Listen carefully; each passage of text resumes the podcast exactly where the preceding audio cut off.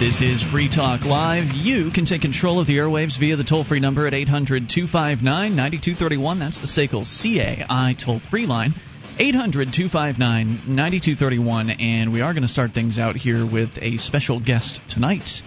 He is the source of some of the controversy that uh, has been stirred up as of late here on this program, or I guess responding to some of the controversy that has been happening here in the Keene, New Hampshire area. And of course, this is Free Talk Live. We will talk to you about anything. But one of the things that is uh, part and parcel of this program is the fact that, well, we live in Keene, and we moved here as part of the Free State Project, which is a movement of thousands of liberty minded people, and actually uh, recruiting still thousands more but thousands of people who've decided to pick up their lives and make the move to New Hampshire, all across the state of New Hampshire, in order to get active for freedom. And of course, we've seen some uh, great progress so far on that front from the political side of things, and I think also on the uh, the, the not so political side, the side of civil disobedience and other market-based activism, non-cooperation, uh, creating our own media.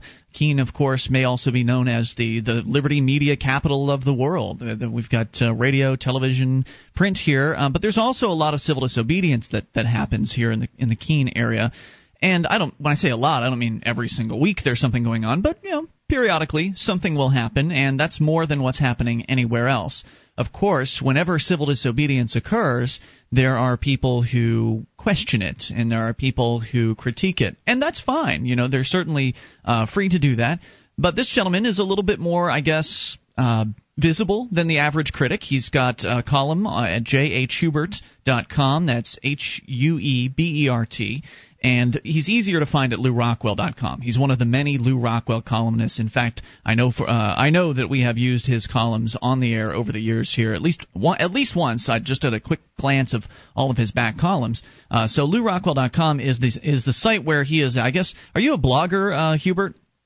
Yeah, I blog on there sometimes. Okay, so you're also available uh, for people to read your stuff on the Lew Rockwell blog at lewrockwell.com. Uh, welcome to Free Talk Live. You're on tonight with Ian, Mark, and Julia. Thanks. Good to be here. So what happened last night was somebody you you apparently are a member of some secret closed uh, Google group where people who are of liberty mindset are discussing things that most people can't read because it's not public. But somebody who was within that group decided to release one of the messages that was supposed to be or intended to be private. Uh, of course, anytime you publish anything, even in a supposedly private place on the internet, I guess there's always that chance that it'll get out. And in this case, it did. Uh, me not knowing that this was intended to be a secret post uh, on a secret group, went ahead and took it, read it on the air, and we're not going to rehash the details of that last night. But I wanted to give you a chance to, I guess, put that out there as like this wasn't an official column, this wasn't an official article from Huebert. Oh, sure, that's true. And you know, we we discuss all kinds of things on that list privately, and we bounce ideas off each other, or, or make jokes, or take sort of extreme uh, positions, or use hyperbole in a way that you would among your friends, that you wouldn't with the general public. So certainly, by writing this stuff, I wasn't putting it out there trying to urge people to avoid Keene or not join the Free State Project or anything like that, because I was just kind of ranting to friends essentially yeah. um, on you know my thoughts off the cuff. Well, I have to I say that some of this stuff. I'll, I'll take whatever. I'm not complaining at all. I love uh, bad publicity. It's it's okay by me. Um, so thank you for it. Uh, but what I wanted to talk about here was your feelings about some of the activism that's going on here about some of the civil disobedience. Uh, people like Sam Dodson. You mentioned him by name in your article or in your uh, your post. This message and you were pretty critical of Sam and I just wanted to see if you know is that really how you feel and what what do you even know about the situation as far as what Sam did well, I mean, I hate to pick on a guy who the government has, after all, and without question, unjustly kept in jail for a couple of months. Uh, but it, you know, so my question, you know, there's no doubt that uh, he didn't do anything morally wrong or wrong from a libertarian perspective. Uh, it just seems to me that from a strategic perspective, uh, some of this may be a little bit questionable. I mean, I came upon this as I was researching the Free State Project, and I, you know, saw the plan put down by Jason Sorens. I thought, oh, this is great. I can see how this can work. And then I look at some of this other stuff and I think, well, some of this activism, it may not be effective at getting the message out there, and it may even be a little bit counterproductive or a lot counterproductive if it gives people the wrong impression or people don't quite get it and just see it as strange somehow.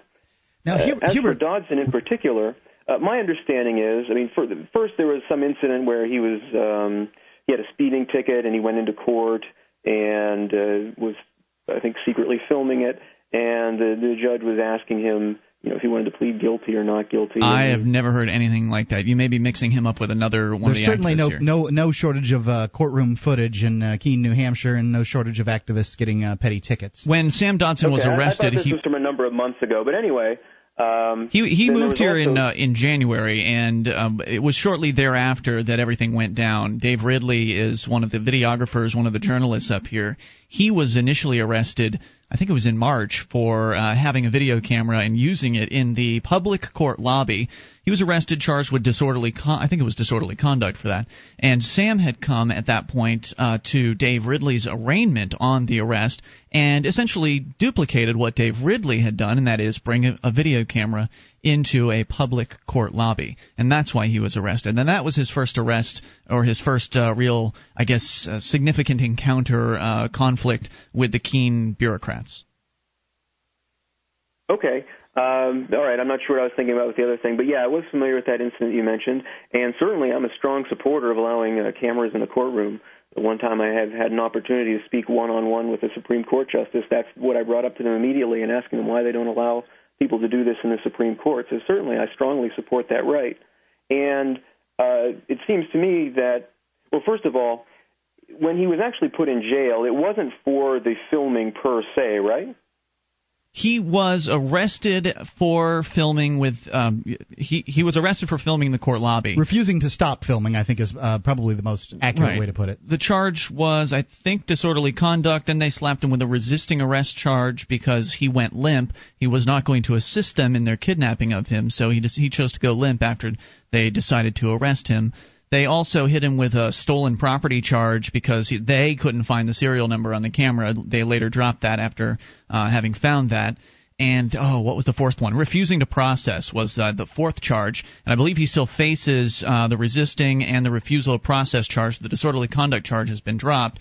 Refusal to process was uh, thrown at him because he decided to use his supposed right to remain silent and not answer their question, specifically the one about what his name was. He uh, decided to remain silent, and that's the reason why they held him in jail for 58 days.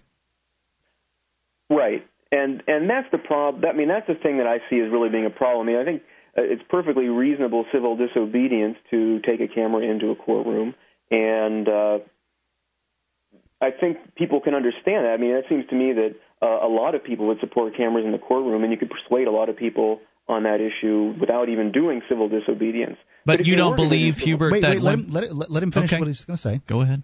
But if you were going to do some civil disobedience uh, activities, I can see how that would be sort of a reasonable one.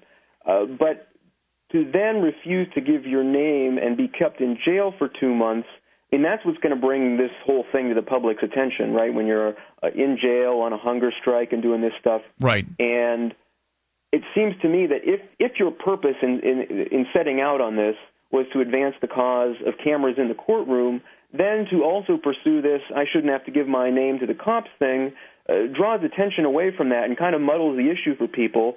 And you know, while I understand and you understand why people shouldn't have to give their names to anybody if they don't want to, uh, it's going to be a lot harder for the general public to understand that issue than it is for them to understand why we should be allowed to have cameras in the courtroom. And, you know, so Huebert, um, I, I, it's all I, justified from a strategic point of view, it seems to me that the most sensible thing would be to let's focus on cameras for now and focus on other issues deliberately, separately when we're ready to deal with those issues. Huebert, um, I've heard this critique, and and uh, I, I, don't really, you know, I don't really uh, in, entirely understand it. But um, you know, the idea that uh, Sam uh, not only sh- he should have basically just focused on uh, cameras in the courtroom, but I would like to point out that in this in the course of the events that took place, that uh, You know, uh, him not giving his name and then staying in jail for weeks and weeks and then doing the hunger strike. That's the only way that this got press. And at the same time that in Iran an American uh, journalist was picked up or whatever, you know, they made such a big deal about uh, the free press in, in Iran. However, here in the United States, when somebody wants to film in a courtroom in what's supposed to be an open legal system, they choose to throw a man in jail for. All right, you know what? We're going to come back with more. Uh, Huebert, can you hang out with us for a bit? Sure, no problem. All right, more with uh, J.H. Huebert from LewRockwell.com in moments. Free Talk Live. This is Free Talk Live, your show. You bring up anything toll free, 800 259 9231. It's the SACL CAI toll free line. Tonight it's Ian with you. And Julia. And Mark. And you can join us online at freetalklive.com. The features, they're free, so enjoy those on us. Again, freetalklive.com. Those features include archives. So if you've missed a moment of the show, just click and download. They're yours right there on the front page, and they're totally free. freetalklive.com. From creating new and old media to political action and civil disobedience, as well as market based activism, you'll find more pro liberty activism than you likely have ever imagined possible. When you move to New Hampshire as part of the Free State Project, you can learn more at freestateproject.org. That's freestateproject.org. We're talking with one of the columnists from LewRockwell.com, which is probably the best read libertarian ish website on the internet. I don't think anybody can argue that. yeah. Uh, so he's likely, uh, his name is J.H. Huebert. We're calling him Huebert here, and he is on the line with us. He had uh, released unintentionally. Uh, somebody else released, I guess. He posted something to what he considered a private forum on the internet. It leaked out to us. We put it on the air. And now we're here talking about uh, Keene activism, some of the civil disobedience that's happened here. Of course, our friend and filmmaker, uh, documentarian journalist Sam Dodson was arrested for videoing in a courtroom lobby, which is an allegedly public area. He was arrested for that and then held in jail for 58 days, uh, doing a, a, hunger strike for a, a good most of the, the days I think that he was in jail and he was held there for not giving out his name. He was essentially using his right to remain silent. And one of the parts of the story that we didn't touch on here yet is that Sam, when he was in jail, after a couple weeks, they figured out what his legal name was. They determined, based on fingerprints, which he did voluntarily uh, choose to give, they figured out what his uh, legal name was, and so they continued to hold him at that point just to flex their power, just to be vindictive. They continued to hold him until he gave his legal name, which he actually never did all throughout the 58 days. He never did it. Huebert, you're back on with us. Uh, you are actually somebody who has law training. You're a law professor, apparently, and so you're saying you you think this was too much. You think that uh, strategically this is going to the point of not giving a name was a distraction from what you believe was the main issue of being uh, arrested for having a video camera in a public place. Is that pretty much your position so far? Yeah, I mean, I assume that was his purpose. Well, let's bring him on because he's with us uh, on the uh, the other line here. Sam, you're on with Huebert. Uh, are you there, sir? I'm here. Hey, guys. Huebert, can you hear him? Okay. Uh, it's a little soft, but yeah. Okay, Sam. Uh, what was your purpose in all this? Um, my purpose was simply to go up and uh, exercise free press in the common area outside of the the district court there, which is public property. But why not obey, Sam? Why not just give your name up when they demanded it of you? Why, why did you go with that? Why did you go that far? Uh, well, as a member of the press, I, I think it's important that um, the police not continually take uh, bite-sized little bits of uh, freedom away from people by overstepping their bounds and, and drafting unlawful uh, legislation or orders. And I think this is an example of one. So uh, when you say this is an example of one, you mean where the judge basically, number one, uh, created an order out of thin air by writing something down and not even signing it. Actually, where we believe it was the judge, but there's no way to prove it because it's unsigned. That's the one that bans cameras from the, the court lobby. Then the other one with this, uh, what is essentially by their own rules, uh, is at least to my understanding, an illegal uh, holding of you there because you wouldn't jump through their hoops. Is is that accurate? Yeah, and I also think it's important to show people the flaws in the system. That um, what they say, you know, it, really, I understand, and I think a lot of people who have seen the injustice out of the court system over any period of time, especially lately, is that they're they're not providing justice. It's not a fair and impartial, uh, you know, arbiter of the facts sitting up there. It, there. There are all kinds of biases built into it really a system designed to let the masses go in and feel like they have a fighting chance just to keep them enslaved and, and under the authority of the so called authorities. Huebert? Well, you get no disagreement from me on that. I mean, I, you know, I've uh, uh, philosophically we're on exactly the same page. Uh, you know, I know the judges okay, are human so, beings, and uh, there's you know there are good arguments out there that uh, you know, the whole idea of even trying to do an originalist interpretation of the Constitution is kind of futile because it just even that just masks the fact that it it, come, it boils down to some people controlling others. So, you know, on those philosophical ideas, uh, I think we're on the exact same page. Uh, I'm just okay. uh, concerned so, about. You know, uh, if I am arrested and I and let's just say put the issue of should I have given them my name or not aside, would I still have the basic due process rights? I mean, do you believe those are important even if somebody's remaining silent? Of course, of course. Okay. Now they Yeah, didn't. It's not that I Um, they that, didn't that, tell me what uh, I was you charged with. wrong at all. I mean, I don't think. I mean, you didn't do anything that I would say is wrong. Uh, you know, as a libertarian, I, what you may not know, strategic Huebert, is that the they- only basis my on lawyer- which Oh, hang on, guys, hang on. We got- that. They lied Over to me. They here. didn't tell me she was here. They lied. I went back downstairs and told her, you know, they we told him you were here and he didn't want to see you. So they they denied me uh, counsel. They refused to take me to an arraignment. You, you know, the list goes on. I, I was basically put in a box and left alone. And if it wasn't for the Free Staters raising attention on the outside, the liberty activists, you know, bringing this issue to the public, it, it wouldn't have seen the light of day. And I also had writs of habeas corpus uh, going working through the courts at the same time, uh, which is part of the reason I was staying in there, and maybe you know something that actually helped uh, them push me out the door because it was sitting before the Supreme Court and they were going to have to rule on it. Huebert. Oh yeah, well, I mean, I you know, I, I don't really have anything to argue against here. I mean, certainly, uh, I mean, you didn't do anything wrong, and I I never made the argument that you did anything wrong. I, I don't think. And uh, Well, you said that you didn't believe it was strategically appropriate. Right. Well, I do agree with that. I mean, if to, to refuse to give your name when you can sort of predict that this isn't going to end well for you, and to continue to refuse once you know once you're in that situation, you could probably get out of it by doing that. Now, obviously, it But you, that's- still but have that- problems after after that. But, But I think that uh, Huebert, one of the things that that's happening here is a lot of the people that have come here have had about enough of cooperating with this unjust system. And there's really something to uh, the ideal of non cooperation. I mean, would you have told Rosa Parks that uh, strategically she was uh, in an inappropriate uh, manner by sitting in the refusing to uh, sit in the back of the bus? I mean, should she have just gone along with it? Her life would have been a lot easier had she just went along with the law and maybe called some legislators and begged them for uh, for relief. I don't think she sat in jail for 58 days. Well, no, I wouldn't do that. I wouldn't uh, tell her not to do that. Because, but on the other hand, you have to consider that uh, when she chose to do what she did, it was part of a very carefully considered strategy.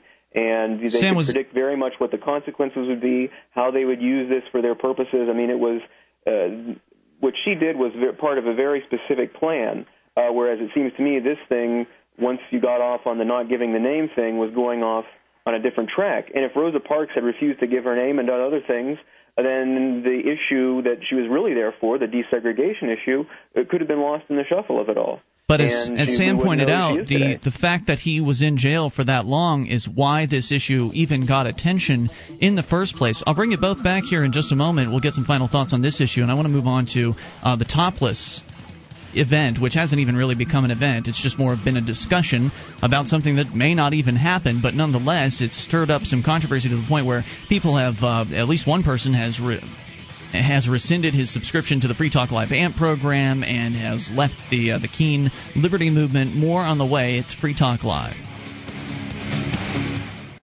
Become a Free Talk Live amplifier for just $3 per month. You'll get perks and you'll help us free more minds worldwide. Visit amp.freetalklive.com. This is Free Talk Live, your show, and you can bring up whatever you want. Uh, though, if you've got a question for J.H. Huebert, he is on the line with us. He's one of the bloggers and the authors over at LewRockwell.com. He's got his own website, J.H. Huebert. That's Hugh with an E, H U E B E R T, jhubert.com. And he is an award winning writer, award winning attorney, and a law professor. So uh, we we're having him expound upon some of his thoughts and critiques about the, the Keene Liberty movement because here on this show, it's it can it can be a bit of a a rah rah fest. I mean, Mark, you're you're sometimes pretty critical of some of the civil disobedience that has happened here, but of the two two of the instances that uh, Huebert was talking about in the leaked forum post that somebody leaked out. Uh, in those uh, instances, you were on our side. You were pretty much on the side of uh, Sam Dodson. If he had any idea some of the crap that uh, you know I've experienced here in the the Free State Project, he'd probably go on after that. And uh, well, like you mean like the flag burning? You had a real problem with the the U.S. and the UN and the New Hampshire flag. Well, you you're okay with the UN flag being yeah, I'm I'm, burned, I'm okay with the I, I've burned a UN flag myself. Yeah. but uh, the U.S. flag, I think that uh, that just you know riles people up. So he was pretty critical of uh, Sam Dodson, who had spent 58 days in jail because he refused to answer a question about what his legal name was. Was originally arrested for videotaping in a court lobby. And uh, Huebert, you're back with us. You'd suggested, and Sam's gone at this point. I think he had somewhere to be, but uh, you had suggested that you thought that Sam had gone too far by just not not focusing on just one issue, and that you believe that he should have just gone ahead and, and cooperated with uh, with his captors. Is that pretty accurate? If the purpose of his activism was to get out a particular message about cameras in the courtroom, then yeah, it seems to me you want to stick with that. Uh, you know, narrowly focus your issue and and get that out there, and don't muddle it with other things that are just going to be less easy for people to understand. If that's your purpose. Now, if your purpose is to just uh, kind of you know stand up for justice and stick it to the state and show them that you're not going to do what they say, uh, which you know there's not really anything wrong with that. But if if it, if your purpose uh, is to actually you know get good PR for libertarianism and liberty. Uh, See, that's where we're and dis- that's, that's where I disagree with you. Is that this was bad PR? Of course, I'll take, as I said earlier, I'll take whatever kind of PR I can get because it's it's free publicity, and I, I'm not going to look that gift horse in the mouth. And uh, some of it has been mixed over time here, uh, but the one that was the article that was written about Sam, as I recall, was was pretty darn great. Uh, it was a front page article here in the the Keene Sentinel. It had a picture of him sitting in jail, Look at and the Boston Globe. the Boston Globe they didn't really do an article fully about Sam, but they did talk about it, and that was important too. Uh, but yeah, I mean, this has gotten. Uh, I mean, Penn Jillette, a very famous magician and comedian, had uh, had his attention drawn to Keene because of the controversy generated from what happened to Sam. And as Sam pointed out, a lot of this coverage never would have happened had they not held him in jail for 58 days. I mean, Dave Ridley was also arrested for just that single issue. So Dave Ridley is somebody who did kind of as you're suggesting, Huebert. He was arrested for videotaping in that court lobby. He cooperated with the police. He didn't go limp. He walked out on his own volition, and they released him within an hour. But as a result, Dave Ridley's uh, incident was overshadowed by what happened to Sam. And another good thing that we've got going on here, and part of the reason I'm having you on and having this discussion is to kind of create whatever sort of common ground we can have, especially if you're looking at writing an article about the Free State Project in the future. I think it's uh, it's important to have you at least with a, maybe a greater understanding of one of the more controversial elements within uh, the the movers of the of the Free State Project, and that would be the the Keene area and the the kind of activism going on out here. So I I think that what happened was Sam's case while certainly people are going to disagree with any incident of civil disobedience on some level, Sam's case got a lot more publicity uh, than uh, pretty much anything else has so far, with the exception maybe of uh, Andrew Carroll holding a piece of marijuana out uh, in his hand and then going to jail for for nine days because of it. So we have had quite a variety here. And on the good side, we also have our own media. As I was mentioning before, we've got television, we've got newsprint, we've got radio. It's all here in Keene, New Hampshire. So we have the added ability to actually sculpt the message in whatever way we think is best. Obviously, the mainstream gets to sculpt it in the way they think is, but at least we have our own outlets to get it our exact, precise message out to people. Your thoughts, Huebert? Well, I mean, you guys are the ones on the ground there, and you know how people in New Hampshire are receiving this and, and what kind of impression it's making. I mean, I just look at this, you know, from a great distance, I'll admit, and it seems, and I just, you know, even though, you know, I understand the libertarian issues pretty well, I look at it and, and I think, well, what what exactly is the message they're trying to get out with this? That that government courts are illegitimate, the police are illegitimate. Uh, just, I, I don't, I look at it and I just, I don't quite get it. And if I don't get it, I'm thinking, how is the average, you know, New Hampshireite going to take this? It's a good and question. maybe it's being explained to them well enough that, that in fact they are getting that it's about cameras in the courtroom or or whatever, and it's being effective. Uh, But from the distance I'm seeing it at, it, it just doesn't come across as as very clear, and it just it, it, seems to me it would confuse people. Effective is difficult to, uh, to, to nail down here. Um, you know, for one thing, I would love to have the liberty movement where uh, I got to control twenty thousand liberty-loving individuals and get them to do what I want them to do. However, nobody's offered me that option. Um, apparently, you have the uh, I have the liberty movement where twenty thousand people do what the heck they want to do, and uh, some of it looks less efficient, some of it looks more. And there's there's plenty of civil disobedience here that makes me cringe. And uh, but there are people that have moved um, on the political side for the Free State Project um, that make me cringe with what they say when they're campaigning. So you know, it's it, what can you do? Yeah, what can you do? Really is uh, you, you, can know, spin where, where the message. it all goes. You can. I mean, you've got your own radio show, Mark, so you get to spin the, the message however you want to, and and there is a lot that happens here. So it's one thing after another after another. Um, and one of the things that's been discussed recently that was also in the uh, the message that leaked out that you had written, Huebert, was a the idea of a topless kind of outreach event where men and women together would be in public somewhere, perhaps walking down the street, perhaps just hanging out in a certain area.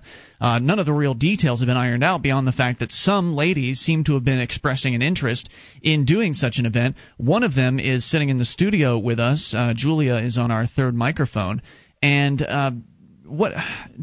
Julia, what, where where were you coming from in the idea of going forward with some sort of a, t- a topless uh, event, if that even ends up becoming a reality? Where do you think that? Uh, what's well, the purpose? Well, this is something that I mean I am have not really ever set any plans for. It's something I thought of many many years ago when I first thought about moving here for the Free State Project, and it, it's just something that's always kind of bothered me. The just the simple. I guess if a guy can walk down the street with a, without his shirt, just the fact that I can't have the option to take my shirt off is, is really what bothers me. Uh, it, on a really hot day, I guess. Just the fact that I don't have the option, for me, it's an equality issue, and it's just something that's always really bothered me. So I have not made any kind of plans to actually do this but it's something I've always wanted to do maybe someday. And that fact has enraged a certain amount of people because they, like I believe you, Huebert, and I don't want to put words in your mouth, some of these other people are saying that this is going to be the end of the liberty movement as we know it. I mean, really making it sound like, you know, this is the worst thing that could ever happen because there are some prudes out there, and they believe they're a majority. Uh, there, are, uh, there are sexist prudes out there that don't think women should have their shirts off. And I'm not saying that you are one of them, Huebert. Uh, I'm not sure exactly how you feel about about this beyond that you know you didn't definitely it didn't feel like you supported it at all. Your thoughts? Yeah, well, I'm not enraged by it or uh, you know, particularly uh, concerned that it's going to ruin the whole liberty movement. But uh, it, it seems to me, from a libertarian perspective, uh, it, it's a little fuzzy because I mean, libertarianism uh, isn't a philosophy that says, well, you have the right to be naked in public or to to just to go do whatever you want. I mean, libertarianism is about private property rights. So if you want toplessness on your property, you can have that. If I don't want it on mine, I can have that. And obviously, in a fully libertarian society, streets would be private, and the person who owns them would decide who can wear shirts and who can't, and that's how it would be. Uh, so we have these streets that are public streets, and so the question is, you know, how do we deal with that? Uh, you know, probably I certainly wouldn't advocate having police come along and drag people off to jail for being uh, topless or naked or whatever on public streets, as long as they're not actually hurting anyone else. Because you know, however offended I or someone might be by seeing that, uh, certainly the government using violence is worse. But it seems to me if you make this your issue, people may think, oh, well, libertarianism and this liberty stuff, it's about you know being naked in public and, and, and stuff like that. When in fact, it's not at all. That's simply libertarianism has nothing to say on where nudity is appropriate, except that it should be whatever the private property owner wants. We're going to come back with more, Huebert, and I believe that uh, somebody is on the line with another issue or something they wanted to bring up to you. So I think we can keep you for the remainder of the hour, right? Sounds good to me. Hang on. More with Huebert here in moments. Uh, 800 259 9231. We'll let Julia respond on the, uh, the topless issue and, of course, take your calls. Hear about anything you want. 800 259 9231. This is Free Talk Live.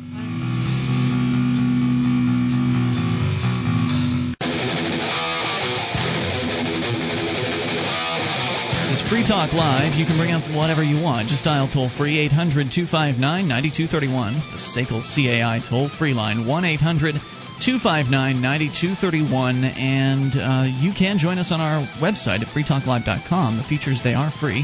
So enjoy those on us. Uh, features including the shrine of female listeners, dozens of ladies. They've taken the time to send us their validated photo or video to prove they listen to the show. You can see them at shrine.freetalklive.com. Shrine.freetalklive.com. I've been taking a new vitamin. It's called Chews for Health Superfruit Complex. It's a chewable that facilitates digestion. It includes uh, fruits and berries that have tremendous health enhancing qualities. Uh, goji, mangosteen, acai, acai, I guess I'm saying that wrong, and nani fruit. Uh, these four superfruits contained in uh, Chews for Health are considered by many experts to be most, the most nutrient rich, fruits in the world. And uh, you can get a, a free one week trial by calling 1 800 219 8874. That's 800 219 8874. All you got to do is pay for shipping and handling. Toll free number here, 800 259 9231. We're going back to J.H. Huebert. He is one of the columnists, uh, one of the bloggers at lewrockwell.com, one of the most widely read uh, libertarian websites out there. As my understanding, he's par- perhaps working on an article that may be talking about the Free State Project, and I had come across information that apparently wasn't supposed to be released that was fairly critical, at least, of not the Free State Project, he was uh, pretty laud- lauding the whole Free State Project idea, but specifically some of the civil disobedience and non cooperation that's going on, and in some cases are simply planned to happen here in Keene, New Hampshire. And Huebert, we're bringing you back on here for the remainder of this segment. I think we've got a, at least one call for you.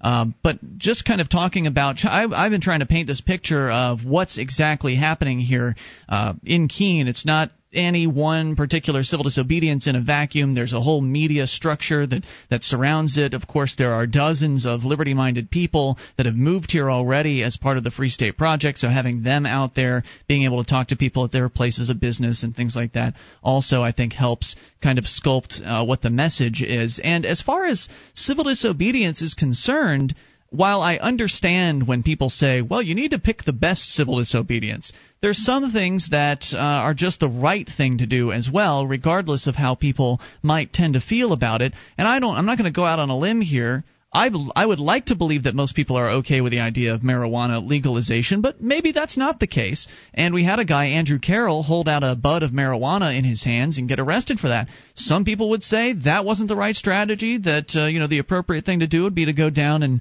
and beg the representatives to to change the laws. Which let me tell you, plenty of people are doing that stuff. There's a lot of political activism going on here uh, in New Hampshire. But there are some people who have said uh, they want to take a different route, and that's the route that they're going to. And I guess they're just not really concerned with what the majority of people think. It's uh, that's my impression. They they are just doing what they feel is the right thing to do, um, not necessarily out of any sort of public property issue. Because you're right. Obviously, in a libertarian world, the all the property would be privately owned, and then you'd have to abide by the private property owner's rules. And in fact, there was somebody who'd come up with a, a counter protest to the whole topless uh, protest idea to point that out, to point out to people that uh, it was another free stater came up with this idea to have other people, other free staters that didn't necessarily agree with toplessness counter protesting and saying, hey, this wouldn't be able to happen if this were private property, or there's a chance it might not be able to happen if this were private property. So there's what I'm trying to tell you, Huebert. There's a lot more going on here than maybe meeting your eye from uh, from afar. And I, again, I don't even know how much digging you'd already begun to do on this. Oh, I don't doubt it. I mean, I don't doubt that there are lots of people doing lots of good things that I didn't mention in that article because it wasn't an article in that note, uh, just because that wasn't the point of my note. But you know, I, I don't doubt that there are um, lots of people doing great things there, and you know, I hope that those things are coming to the fore so that people around there are seeing them and you're moving the cause forward there because that's what it's all about. I'm going to go to uh, Todd Barnett. He's on the line calling from Michigan. Todd, you're on with Huebert. Hello, uh, Ian, Mark, and Julia. Uh, hello, uh, JH. How are you doing tonight? Okay. Okay. Um, I just wanted to uh, tell you, first of all, I apologize if I did cause you any uh, embarrassment, any heartache over um, over what happened. I'm, I'm not going to rehash the entire thing. But you're the it's guy, Todd, necessary. who you're the guy who did release uh, what was a, a 10 tended to be apparently a secret uh, post. That's that's that's right. Um, I I wanted to point out though that I've got nothing against JH. I think he's done some great stuff for the Liberty Movement. Um, a lot of stuff uh, for Lew Rockwell, and, and I commend him entirely. I guess when I saw his post, I had this um, this reflex action. You know, that this little alarm that went off in my head, thinking, "Oh my God, I can't believe he's writing about this." And uh, that's what set this whole thing in motion. And, and that was my fault, and and I I shouldn't have handled handled that way. So therefore, I apologize if I if I did that to you, JH. Um, Thank you for that, Todd. I'm I'm sure it's uh, it's appreciated. Uh, Huebert, any any thoughts? Um. No, I don't really have any thoughts on that. All right, Todd. Thanks for the call tonight. All right, Huebert. So uh, you've got a book coming out, right? Well, sometime next year, yeah. What's the subject? Tentatively titled uh, "Libertarianism Today."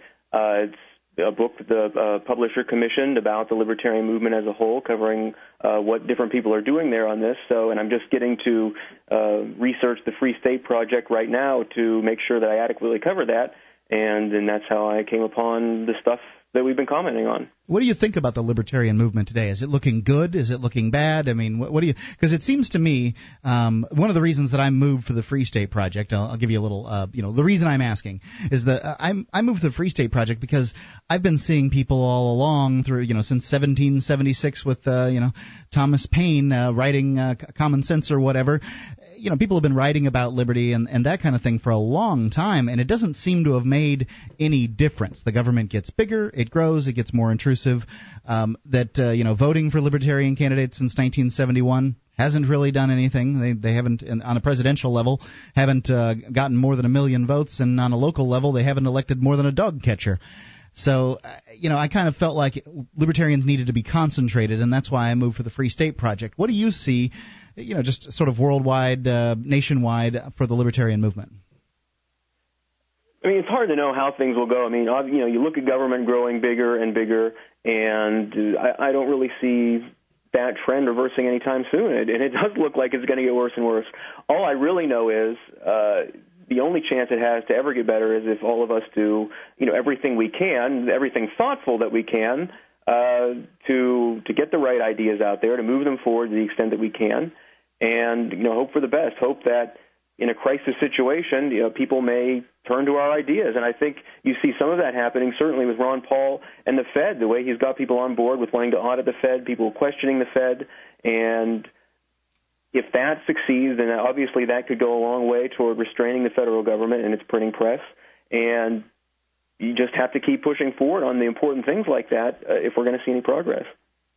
Great. I, I agree that uh, you know that the, probably the the best thing that's happened for the liberty movement up to this point is uh, is Ron Paul running for president, and uh, you know hopefully he can get this audit the Fed bill through. I don't know what it's going to amount to, but uh, any any re, any speed bumps on the way to uh, to tyranny, I'm I'm for. Yeah, I mean that's uh, that's all you can do as far as I can tell. And certainly what Ron Paul has done in, in putting out a principled message and not being afraid to be radical. I mean, you've had libertarians in Washington, D.C. for a couple decades who, well, we don't want to talk about the Fed because that's just an untouchable issue. And when you have something really important, uh, maybe this cuts against what I've been saying on other things, but when something is important enough, you have to not be afraid to be radical and you have to go out there and push this uh, if we're going to have success at all. Because if nobody does it, uh, then the state's just going to keep on uh, rolling right over everybody. There's no question about that. I agree. Great, Huebert. Well, uh, good having you on the program here tonight. Hopefully, we've come to a greater understanding on both sides. I look forward to seeing your articles in the future at lewrockwell.com and maybe using a few of them here on the air. Sounds good to me. Thanks for having me on. Thanks, Thanks for your time. Stay in touch, Huebert. LewRockwell.com, uh, columnist J.H. Huebert. And well, let's go uh, quickly to the phones here if he's still there. Bob in Ohio. Do we have Bob? Hi, fellas. Hey, uh, Julie, I think you got some serious obsessive compulsive behavior problems. Yeah? You should really join the Playboy Club or nudist camp. and if you really want to help the I'm not really I'm not really an exhibitionist, so that's not really my cup of tea. You just well, want the, the the ability to be able to take your shirt off. All I want is the option. I would I probably would rarely rarely take off my shirt if I could. Maybe if it was well, a hot I day. I wouldn't want my Julie, I wouldn't want my daughter doing that I'd want people to respect my daughter, and and I'd want her to be uh, respectful. Well, why would showing my boobs be disrespectful? Well, I would say it's tempting a lot of weaker people. I don't know what your chest looks like, but it looks very nice. People are tempted a little easier than others. Well, um, are they are they tempted in Europe? The cause, the true cause of this movement. Americans okay? are weaker, Mark. You, you're drawing attention to the wrong thing. Really? Who decides what's the right and wrong thing? Is that you? Bob does. Well, we're talking about internal workings of our corrupt government. not how exhibitionists can uh, display. I'm not an Thank you, Bob. exhibitionist. Appreciate the call tonight. I, I would have kept him through, but it sounds like he's talking through a pillow. 800 259 9231. That's the SACL CAI toll free line. You're just talking about equality. If a guy can walk down the street with his shirt off, why can't a lady? Is every guy with boobs that walks down the street also an exhibitionist? Hour two's coming up. Attention, all active duty members and veterans of the U.S. military. Your proud service to your country entitles you with the right to participate in special VA loan programs with benefits not available to the general public, like the ability to purchase a new home with no down payment or mortgage insurance, or refi with cash out, up to 100% of your present home equity with less strict credit criteria. You are entitled to these benefits. Review them online at varadio.com. This is Tim Lewis from iFreedom Direct and a veteran of Operation Iraqi Freedom. I want you to know that as a member or veteran of the United States military, you've earned special rights and privileges. On your feet! And get the details at varadio.com. iFreedom Direct Corporation is a private lender approved by the VA and licensed in most states. In certain states, certain restrictions and limitations apply. For a current list of licenses, disclosures, and all benefits, go to varadio.com. varadio.com. This is Free Talk Live. It is your show. If you bring up anything, toll free at 800 259 9231, the SACL CAI toll free line. 1 800 259 9231. Tonight, it's Ian with you. And Julia. And Mark. Join us online at freetalklive.com. All the features are free, so enjoy those on us. Again, freetalklive.com. We're going to go right into your phone calls about whatever you want. We'll start things out with Dan in New Hampshire. You're on Free Talk Live. Hello, Dan. Dan. Hi, how you doing? Hey, you're on the air. uh. Good to talk to you, man. Hey, listen, I yeah, I I think there's an issue of incremental uh, ness to uh, the liberty activities over the past number of decades, an incrementalness that that never really ever increments anywhere. What do you? And I think I well, I'm you know speaking to uh, HJ. Uh, he J.H. he J.H. Huebert. Sorry. Uh, he he. My my impression is that his criticism of Sam and of of others that are that are taking on some things that that seem to be maybe less than popular in the amongst the general population Mhm. it, that that that is uh, you know trying to continue to placate that general population with you know liberty activity that that they can all tolerate.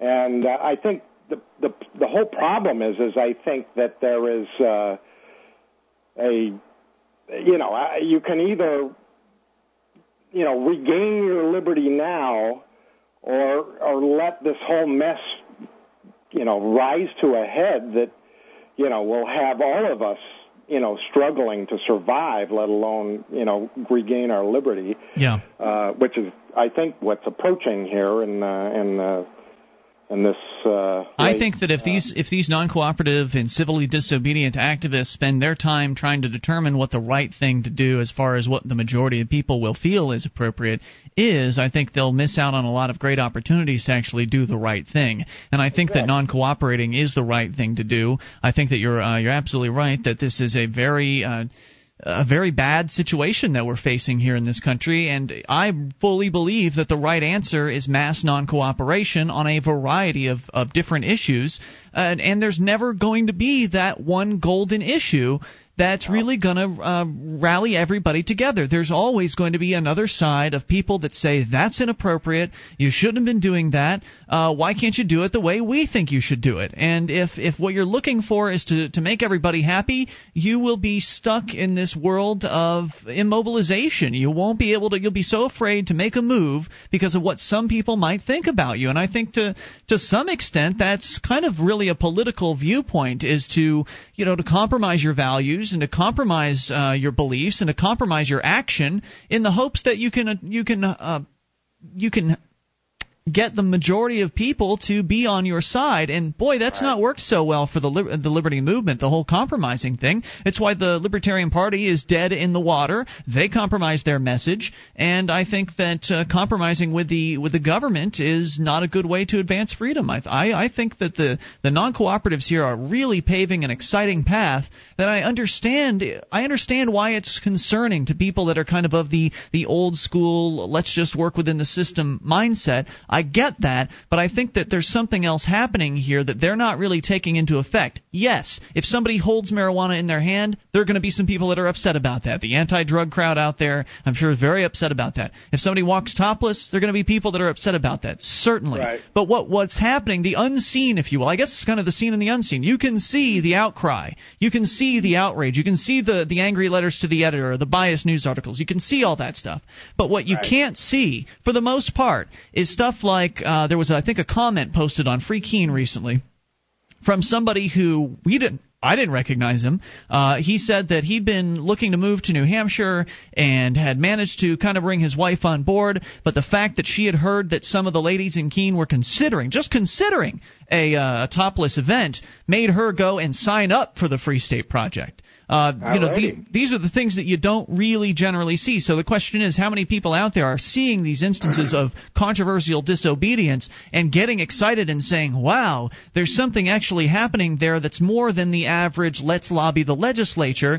Man, that's a real movement. I'm coming up there. If enough people get here that are like that, if enough people come here that are willing to non-cooperate, that will bring about the downfall of the coercive monopolist state, uh, the violent monopoly. Any, I think, a whole lot faster than another 200 political activists would.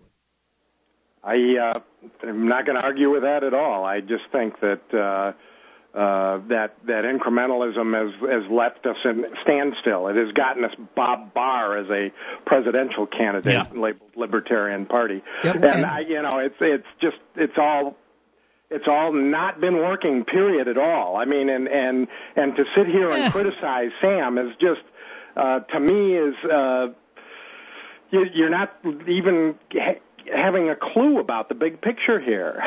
Thank you, Dan, for the for that. Thanks for the call. no, no problem. No problem. you know the uh, if the political activists say they say they have some success, um, try to imagine a, a New Hampshire where the political activists are having success. They're rolling, rolling, you know, 25 free staters elected or something like right. that. You know, they've got they've got they're some- beating back every single bill. they've got uh, you know 25 free staters elected and say uh, half of the uh, the, the House uh, that would be 200 people are NHLA members and they put out that first real bill that really cuts the budget you know slashes it by 50% can you imagine the howls, the the the, the screaming, the torment, the rending of uh, clothes, the gnashing of teeth that's going to go on From um, the in public? bureaucrats? Um, absolutely. From the Are you re- telling welfare me that's recipients? not- uh, from the welfare recipients, from the bureaucrats, from from everybody out there who's uh, you know gets money in some way or another doled to them, uh, stolen money doled to them on, on a silver spoon.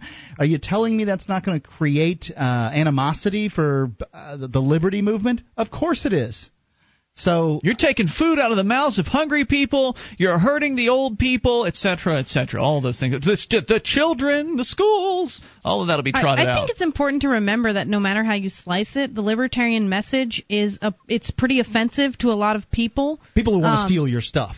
Exactly, and most people don't even realize that they're stealing your stuff. But I, I mean, it's just it's not a you can't be a weenie and take the position and be loud about it and and expect the people to professor agree. said said the same. He he believes that you- one should take a radical stance, and if he dis- disagrees, that's cool. I mean, I believe that we need disagreement up here in this in this movement, and I think the disagreement's fine. Sure. Um, but the ladies themselves on the topless event are disagreeing on how to, uh, you know, go about doing something like that. I mean, the idea has been put forth to do it on private property, which of course makes sense. I think that's a great idea. right. Well, like I was thinking, what if one day um I wanted to lay out in the hammock in front of our house with no shirt Which on? was stolen, by the way. yeah.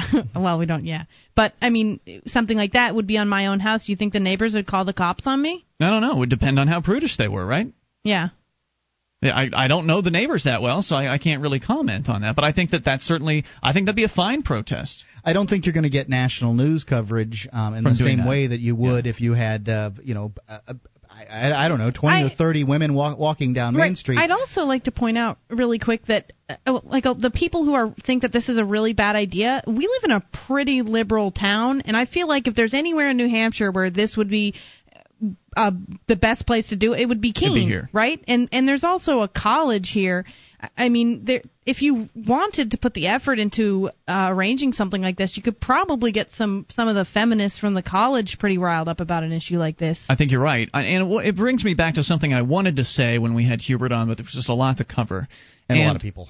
Right, and and that was that. Uh, well, with this with the topless protest or the, the topless outreach event, um, he was he was saying that you know he didn't think that uh, that people would be uh, amicable towards this. And I think that's something that you you know you've got to accept. And he made a good point about how this you know he believes that libertarianism is all about private property. And at its basis, that's true. I think that's where a lot of the, uh, the the tenets of the ideas of liberty come from. The idea that all property should be private and you get to set your rules and all that. We all understand that. But in today's world, we still have this authoritarian state. We still have public property, so called, that everybody supposedly has a piece of.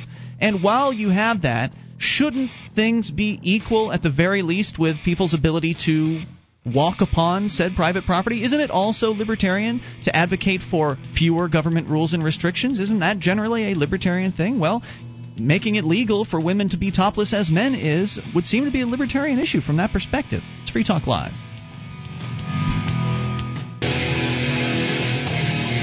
This is Free Talk Live. You can take control of the airwaves. Just dial the toll free number 800 259 9231, SACL CAI toll free line 800 259 9231. Tonight it's Ian with you. And Julia. and Mark. And you can join us online at freetalklive.com. The features we give away, and they include the bulletin board system. We have got over 450,000 posts there. There's a lot to talk about, serious issues, fun stuff, and a brand new theme for you to test out. We have uh, our man Johnson behind the scenes.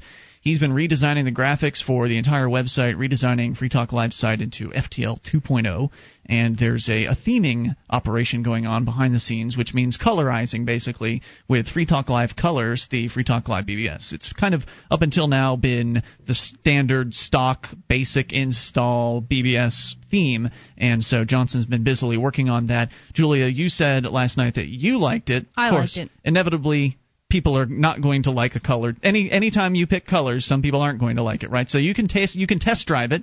Uh, if you have a BBS account, just go into your forum profile, and in there you'll find the look and layout settings, where you can change to the brand new settings uh, and see what you think. So uh, bbs.freetalklive.com. Get Is- interactive. soon you're not going to have a choice that they're just going to change it. Is that No, I think we'll probably leave. I don't know. okay? We'll probably leave another option up for people. I see. Go ahead. Uncovering the secrets and exposing the lies. That's what the readers of freedomsphoenix.com get every day. Readers of freedomsphoenix.com are constantly provided with the detailed, real news that lies between the lies of propaganda and the relationship that we have with coercive governments.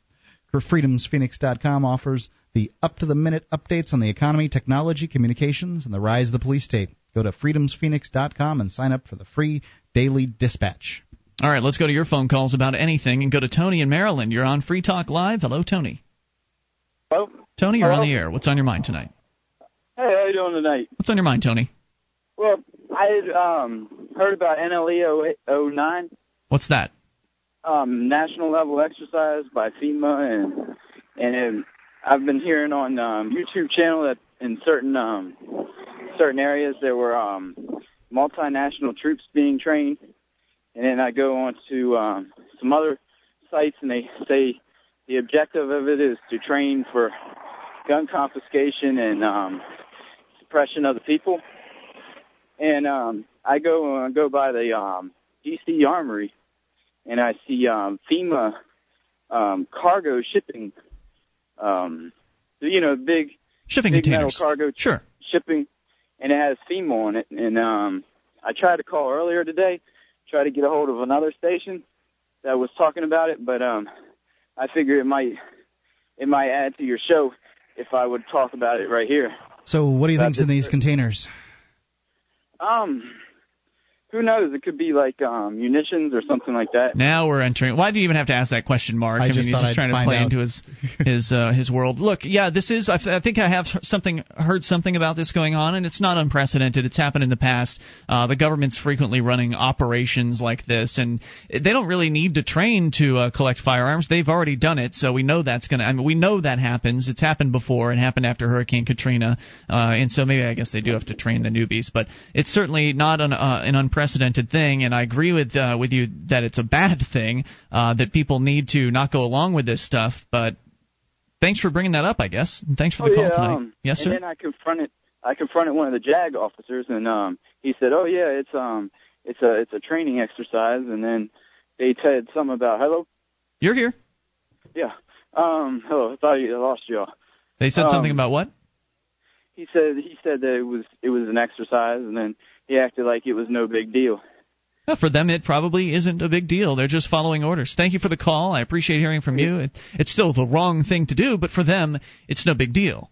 I mean, police all day long, all across this country and all around the world, are arresting peaceful people.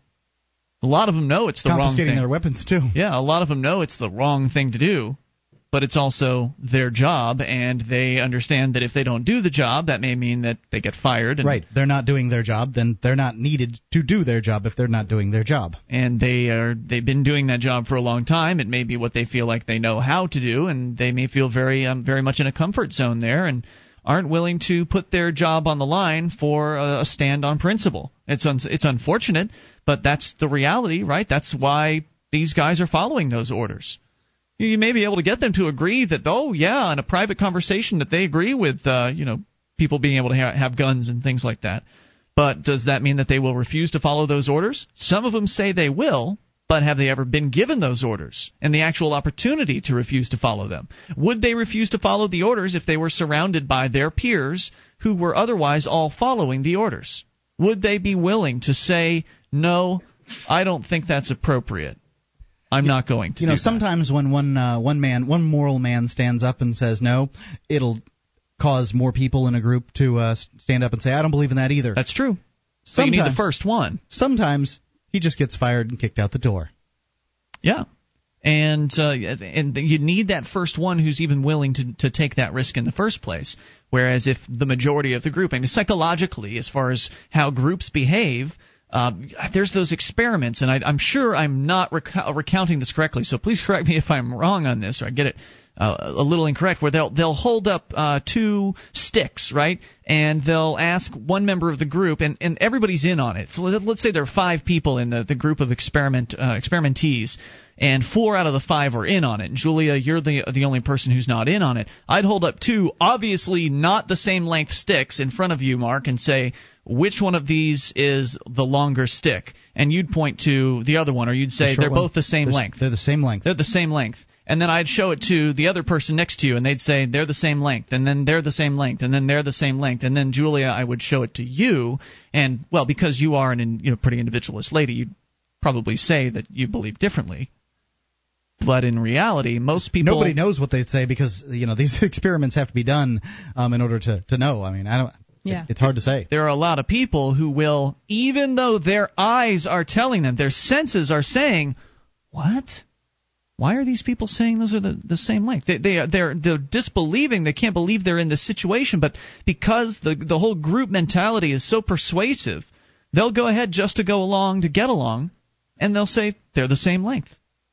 Yeah, I don't I don't think I would I would agree to that. I think I would say if I saw that they were not the same length, I would not say that they were the same length. I I think that, and some people have suggested that you might be that way from birth. Some some people have actually suggested. I don't know if there's any truth to it at all, but I mean, I remember being anti-authoritarian from as early as as early as I can remember. Certainly kindergarten. I can't remember much much fa- past that. You're certainly that. But I but I remember that, and uh, other people may just be more predisposed to going along to getting along. Maybe it's maybe it has more to do with parents and how they raise their kids. I don't know what all the, the different factors are. There are that there's that percentage of population, and it is a minority. I don't know what the percentage is, but there's a percentage of population that's like Julia that will not go along with the crowd. But most of the crowd will go along with the crowd, and that's why it's it's so dangerous. Toll free number here, 800 259 9231. So when you've got these uh, guys going around confiscating firearms, you know, they may believe otherwise, but all of the factors of the moment tell them they should just go ahead and follow the orders. They don't. They don't want to make waves. Sure, people are giving up their guns. I mean, you know, what's the big deal? Toll free number 800-259-9231. That's the SACL CAI toll free line. All the more reason to not answer the door whenever uh, government official types, and especially people in military fatigues, come up to it. Remember, if they are planning on entering your place of residence, they're going to come in whether you answer the door or not. If they weren't planning it and they were just fishing around for an easy victim, then you've made yourself that much more difficult for them to get to. It's Free Talk Live, more coming up. This program is brought to you by FreeKeene.com. FreeKeene.com features audio, video, and blogs chronicling the transition to a voluntary society. FreeKeene.com also has comments and discussion forums so you can be heard. FreeKeene.com. This is Free Talk Live. It is your show, and you can bring up anything. Just dial the toll free number 800 259 9231. Number brought to you by SACL CAI. That's 800 259 9231. You can join us online at freetalklive.com. We've got a chat room. Just go to chat.freetalklive.com to get interactive there. It's totally free. That's chat www.freetalklive.com and audible.com is the internet's leading provider of spoken audio entertainment. You can listen whenever and wherever you want just like a podcast. Audible has over 60,000 titles from which to choose and every genre, they've got it covered at Audible. Get a free audiobook download if you sign up today. Go to audiblepodcast.com slash FTL. That's audiblepodcast.com slash FTL, and I guess that's also going to be available tomorrow. It Doesn't really matter when you listen to it. That link should be good uh, for quite a while. audiblepodcast.com slash FTL. Get your free audiobook, but do it sooner rather than later.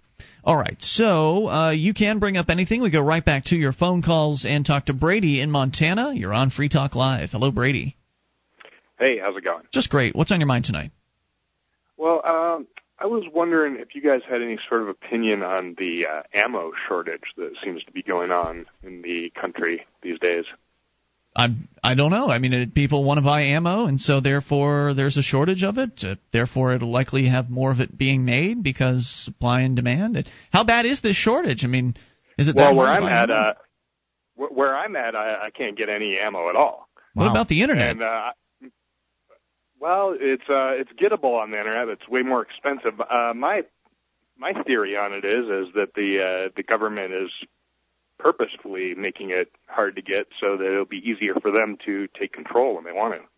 Are you suggesting the government is purchasing the ammo, thereby creating the shortage? Yes. Okay, hmm. and do you have any evidence to support that assertion, or is it just a wild uh, theory? Oh, it's just a wild theory of mine, but uh, I see. don't, I don't think I'm the only one who thinks that. Well, they've um, here. Here's another guess um, that it just just a possibility that there's uh, so many regulations on uh, producing ammo for sale that there aren't very many people who do it, and uh, that they probably work somewhere near capacity as uh, as it is because it's expensive to work under capacity, and because Obama's come in and uh, the people that that like guns uh, have uh, decided that they're going to buy extra guns and ammunition as a result of Obama getting in, have been uh, snatching up uh, ammunition. I don't know that it's true, just speculation. Yeah, it looks to me. I'm looking here at ammoman.com, which is the website. When I order ammo, I usually go through that site. But uh, they, the, the prices, I think, have gone up a bit. But then again, you know, you're right. More people have been buying uh, things allegedly since the Obama administration has come in. For whatever reason, they've decided that he's more dangerous to guns than Bush. I don't know if that's really true. I think they're both very dangerous anti-freedom people. But also, you have to consider inflation as a factor too. I mean, Julia, you were telling me recently that uh, at work you've taken note of uh, Oh, some of the price changes. Yeah, I found I was like rearranging some shelves and I found a receipt that was from 2005 and I, I believe the price of a large soda was 139. It's now 189. So it's gone up 50 cents in four, four years. So that's a pretty significant price increase, and so if you're seeing increases in other places, that may be a factor that uh, that you need to look at. Is just the fact that the government has been inflating the uh, the money supply, and as a result, prices of everything have gone up. Well, I'm sure that's I'm sure that's a factor. Uh, also, if you're buying off the internet, they might uh, be able to track it a little better and find out where you are buying a bunch of ammo.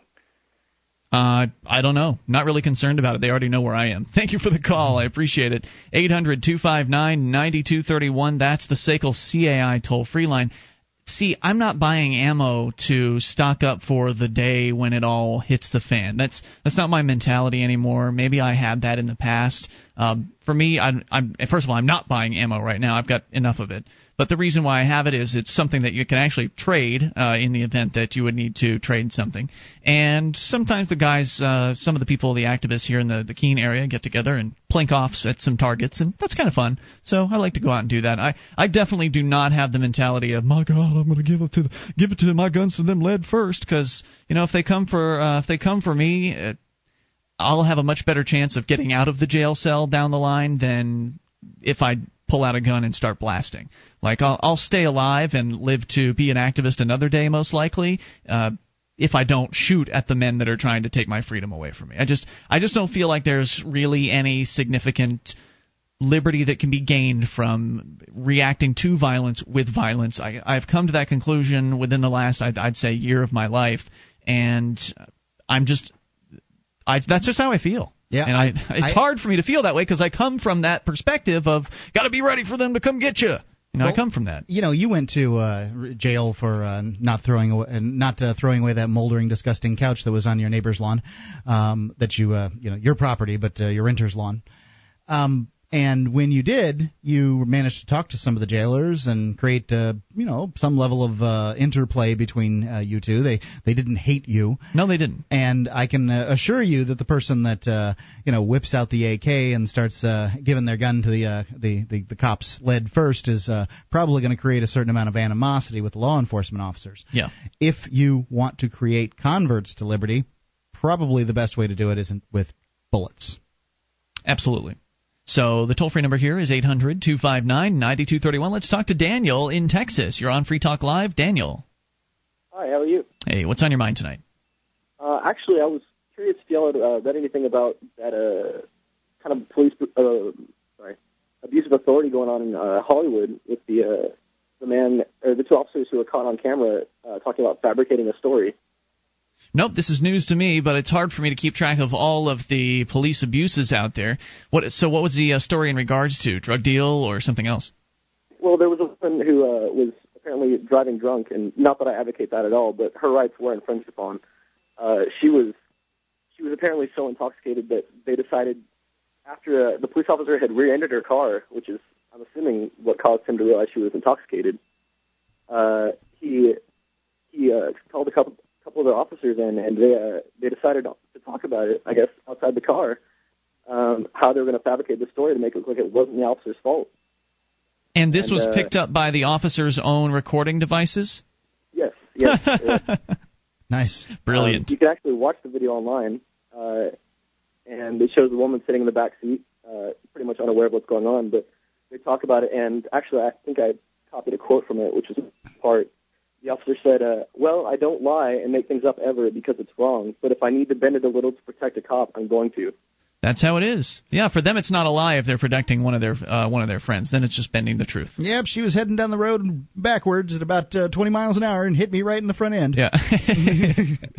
so I, it doesn't surprise me uh, one iota. This is kind of behavior that is typical of the police. They do close their uh, around their ranks, the thin blue line. They're the brotherhood. Uh, they protect one another, and anytime anybody breaks some of that they they all go after that one guy so it's you know it goes back to that whole group mentality that we were talking about before even if you are one of the good guys within the police ranks you are in your it's in your best interest to keep your mouth shut if you for instance if you'd overheard that conversation it'd be in your best interest to just not rock the boat because you don't want those guys doing something nasty to you or your family or uh, being perhaps uh, cast out from the the inner loop if you will and not getting any chance at overtime or some of the other perks that they get. There are, there are definitely punishments that can be levied from within the system without actually having to fire an officer just kind of internal things that they can do to make their life and their job very very difficult. And i hope that something comes of this. Is this a relatively fresh story that you're talking about here?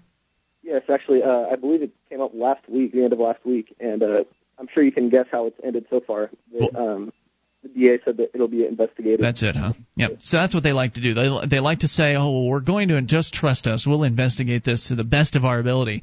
And then I think they hope that the media will basically drop the issue because they'll get distracted by some lost little girl or something like that off into the future, and then th- they're hoping basically that the whoever the reporter is doesn't have a tickler file that he writes down and says, okay, well, I need to check back on this particular story here within a few weeks and see where the investigation has led to. And How if it hasn't led anywhere, is it really a story? is it a story? Yeah. Thank you for the call tonight and uh, bringing that up. Uh, it's again not a shock, but for people that are brand new to the idea of the, the that the fact that the police are not necessarily the good guys, they need to hear these things, and so that's why we will keep talking about it. So thanks for that. 800 259 9231. The number brought to you by Sekel CAI. You can bring up what you want.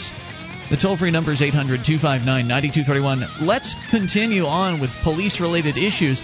Gang signs in Florida. Apparently, now they're investigating MySpace accounts to see if people are flashing gang symbols, and it's been made illegal? Or Julia's going to fill us in on the details in moments.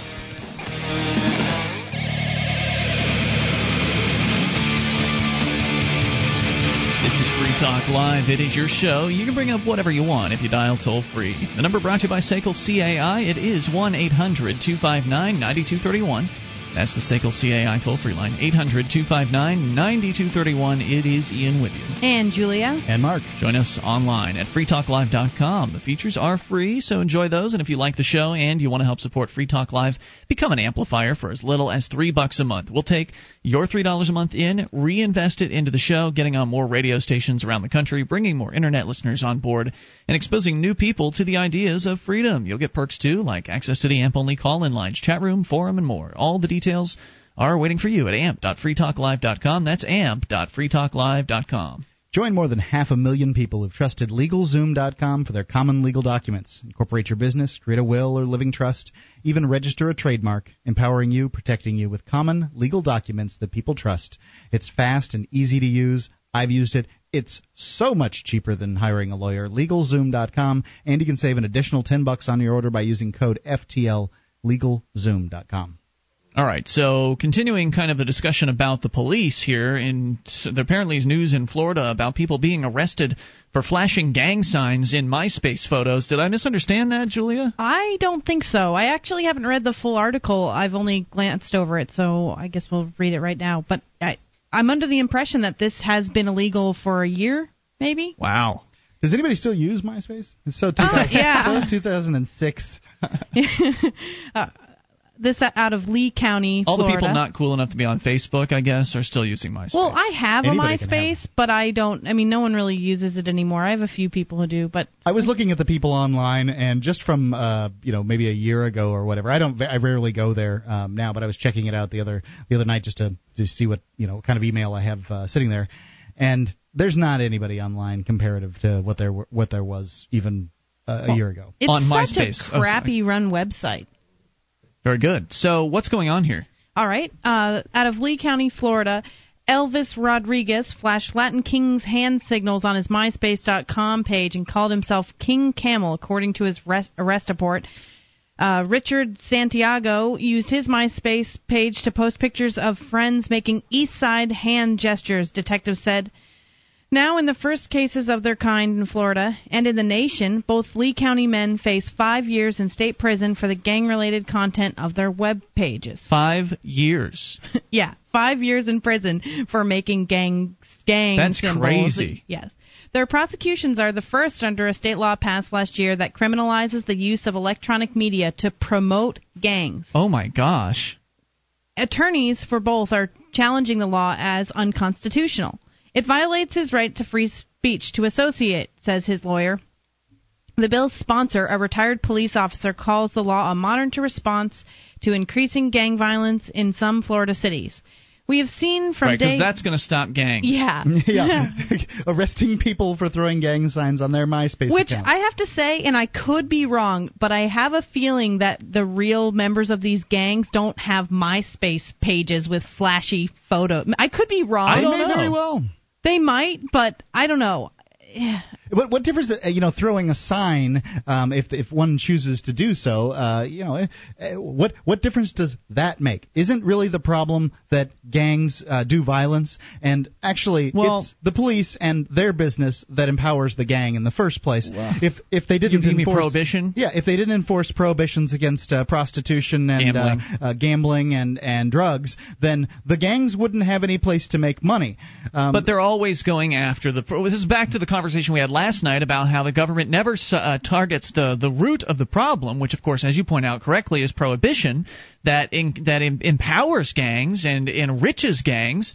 They never go after that. They never say, "Oh man, we made a mistake with this prohibition thing. Look, it's doing the same thing that it did back in the 20s. It's empowering and enriching gangs. Maybe we should try repealing this." No, no, it's dealing with the problems that they've already created by creating new programs. Part of the stimulus package is Obama's giving uh, millions and millions of dollars to, to towns and municipalities, uh, counties, to hire cops. What are they going to use them for? They're going to use crap. them to do the same thing that they do with all the cops, which is basically uh, harass people for doing drugs and uh, give out tickets. Not law, real law enforcement, not really protecting people from actual crime. Not being a, a peace officer, for instance. We have seen from day one until now that none of our freedoms are absolute, and the freedom of expression is Is not absolute. This is uh, representative. Former cop, right?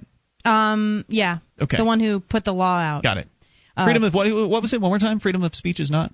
Uh, our freedoms are not absolute, and the freedom of expression is not absolute. So basically, I don't care about. Well, well, Right. If you can, if you can mitigate my freedom of expression One um, time. in one time in one way, then you can mitigate it any time in any way that, that you darned well feel like so it. basically, if they it, they feel it's a, it's appropriate to, to fit one of their l- new little laws, Mm-hmm. it just doesn't matter. Right. Well, the, right. This is a common excuse. It is the excuse of precedent. The excuse that says, well, we know what that Bill of Rights says about you know freedom of speech and all that, but we also know that you can't yell fire in a crowded theater. Yep, that's always it, right? And which is the the stupidest line. Um, yelling fire in a crowded theater is an issue for the Private theater property rights. owner to deal with. I mean, that's that's really the the It's- problem. And does it happen that often? No, that, and it perpetuate that perpetuates the myth that the First Amendment applies everywhere. Right. Uh, it's not true. That that much is not true because You it is private property. You can't go and sing underneath my window in the middle of the night because you don't own that property. You can go sing at your own house as long as you're not disturbing people, but you can't sing at my house if I don't want you there. Yeah, so they- you don't have the right to freedom of speech on my property. What you have the right to do is own property and do what you want on that property, or if you rent property, to have negotiated a contract with the owner that you can do what you want. And this is private property, right? I mean, this is MySpace's website or Facebook or wherever. It's not just MySpace. It's anywhere they find your Right. pictures on the internet of you flashing gang symbols in Florida. Five years in prison is what these guys are looking at for for doing this. This they were their pictures and they uploaded them. And yeah, I understand. Usually, when you upload pictures to MySpace and Facebook, you're usually agreeing to allowing them to use the pictures however they want. But then there's also MySpace's pictures or, or Facebook's pictures at those point. It's not even a, a public property thing where, uh, and of course. Free speech should be allowed on public property as long as you're going to have it, but this is clearly a private property issue, and so this is the government coming in and saying, "Sure, they're your pictures, but we get to decide what they're of. It's the same. It's the same thing as you can't take pictures of that oil refinery. You know, this that's your camera. You're standing on a public plot of land, but you can't point your camera in that direction and take that picture. You can't move your fingers into a specific position and take a photograph of that. Uh, you know, when when I look at like if when you see the kind of pictures that young people put up on their MySpaces, I cannot wait till we read about uh, someone who didn't even know they were flashing a gang sign getting in trouble. Right, this For- is my- because like they make all kinds of peace signs Yeah. and silly Right. hand signals and stuff, and probably don't even know what they're doing. Right, and this is the thing. What if what if you uh, flash gang symbols and you're not part of that gang? Mm-hmm. They Or said that doesn't an- matter. Another gang, so that doesn't matter. So um, uh, now, what is a gang symbol? I mean, it could be We've got one. The Free Staters. There is a Free Stater gang symbol. Oh boy. And it's it it's look. I don't know how to explain it for the radio it looks people. like but you put okay. Your, yeah, it looks like the OK symbol. You put uh, your thumb together with your forefinger in kind of a circle, and then your uh, three other fingers are pointing straight up. So the idea is that's the porcupine symbol because it's you know the little porky things up on the top. The and that's uh, there have been some pictures in which everyone has held up this uh, Free Stater symbol, and of course the cops could very easily call that a gang sign, right? I mean, peace is real big now. Apparently, there's a lot of T-shirts and stuff like that out there with the peace symbol on it. Maybe has flashing always the been pe- big. Yeah, maybe the peace- uh, flashing the peace sign Right. is uh, Couldn't you also be the Second symbol. Avenue boys? I mean, just as easily if you're holding What's up that? the peace sign. Well, th- It's this a is, made-up gang that this Mark is what, um, the often- Second Avenue boys. Oh, I right. Often, um, this is how gangs identify themselves is by Yeah. what streets and avenues they're from. West side, especially, east side. Um, right. Especially uh, ki- gangs that are you know in bigger cities because you know they have a smaller area to draw on. So could, wouldn't wouldn't the Second Avenue guys you know use the peace sign as their symbol? Could very well be. You know, this this it's is okay, really though, arbitrary. It's okay. There have been free speech regulations before, and this is just another one. And that's their excuse. And it really is their best one. It really is. Because what they're saying is, hey, people, you let us get away with all this other crap. And we're just taking another step here. What's the big deal? And that stuff works in the courtroom sometimes. Sometimes the judges will come back with that same excuse. They'll say, well, you know, this has been going on over here and here in these areas. These, these kinds of restrictions all have- the time. Right, these kinds of restrictions are part and parcel of the way government operates. This is just another one of those. No problem. So they are challenging this, and that's good. I don't know what that's costing these poor guys to uh, to actually take this all the way, which is of course another point about this whole insane system. You know, and this has got to be. I, I mean, this is. Can you imagine just one day like getting a call or a knock on the door and like, "Hi, we're here to arrest you for," you know what I mean? For Yeah. what? For, this Wow. would be such a bomb dropped on you as far as the way to get arrested. Five years. Five years in state prison is what those gentlemen are facing for having pictures on their MySpace profiles of gang signs. Ridiculous. More on the way. You take control. Hour three is coming up. Bring up whatever you want. It's Free Talk Live. DVD, books, music, instruments, periodicals, computers, software, electronic, photo, cell phone, office product, home and garden, bed and bath, furniture, kitchen, pet supply, automotive, hardware, apparel, shoes, jewelry, grocery, healthcare, sports and outdoor, toys, games, used, and more. It's a department store at your fingertips. Amazon.freetalklive.com. Get all your shopping done, a great deal, delivery to your door, and a percentage of your purchase will go to Free Talk Live when you enter Amazon through Amazon.freetalklive.com.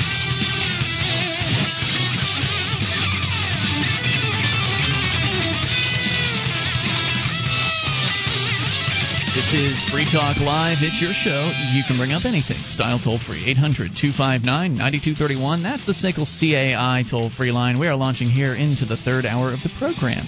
Tonight, it's Ian with you. And Julia. And Mark. And you can join us online at freetalklive.com. The features, they are free, so enjoy those on us. Again, freetalklive.com. We'll start things out by going right into your phone calls about anything you want. We'll go to Tim in Indiana. You're on Free Talk Live, Tim. Hey guys, how you doing? What's on your mind tonight, Tim? Um, well, I've been listening to you guys now for about two years, and um, I just really want to say thanks because uh, it's completely changed my view of the whole world. Well, thank you, Tim. You've changed your view. We didn't do anything. We just did a talk show. Well, you opened my eyes. Let's put it that way. Um, to really what what's out there and the way things should be done. Um, so I really consider myself a voluntarist now. Um, I've run across a couple articles that I found very interesting, and they've challenged my views on voluntarism. Okay.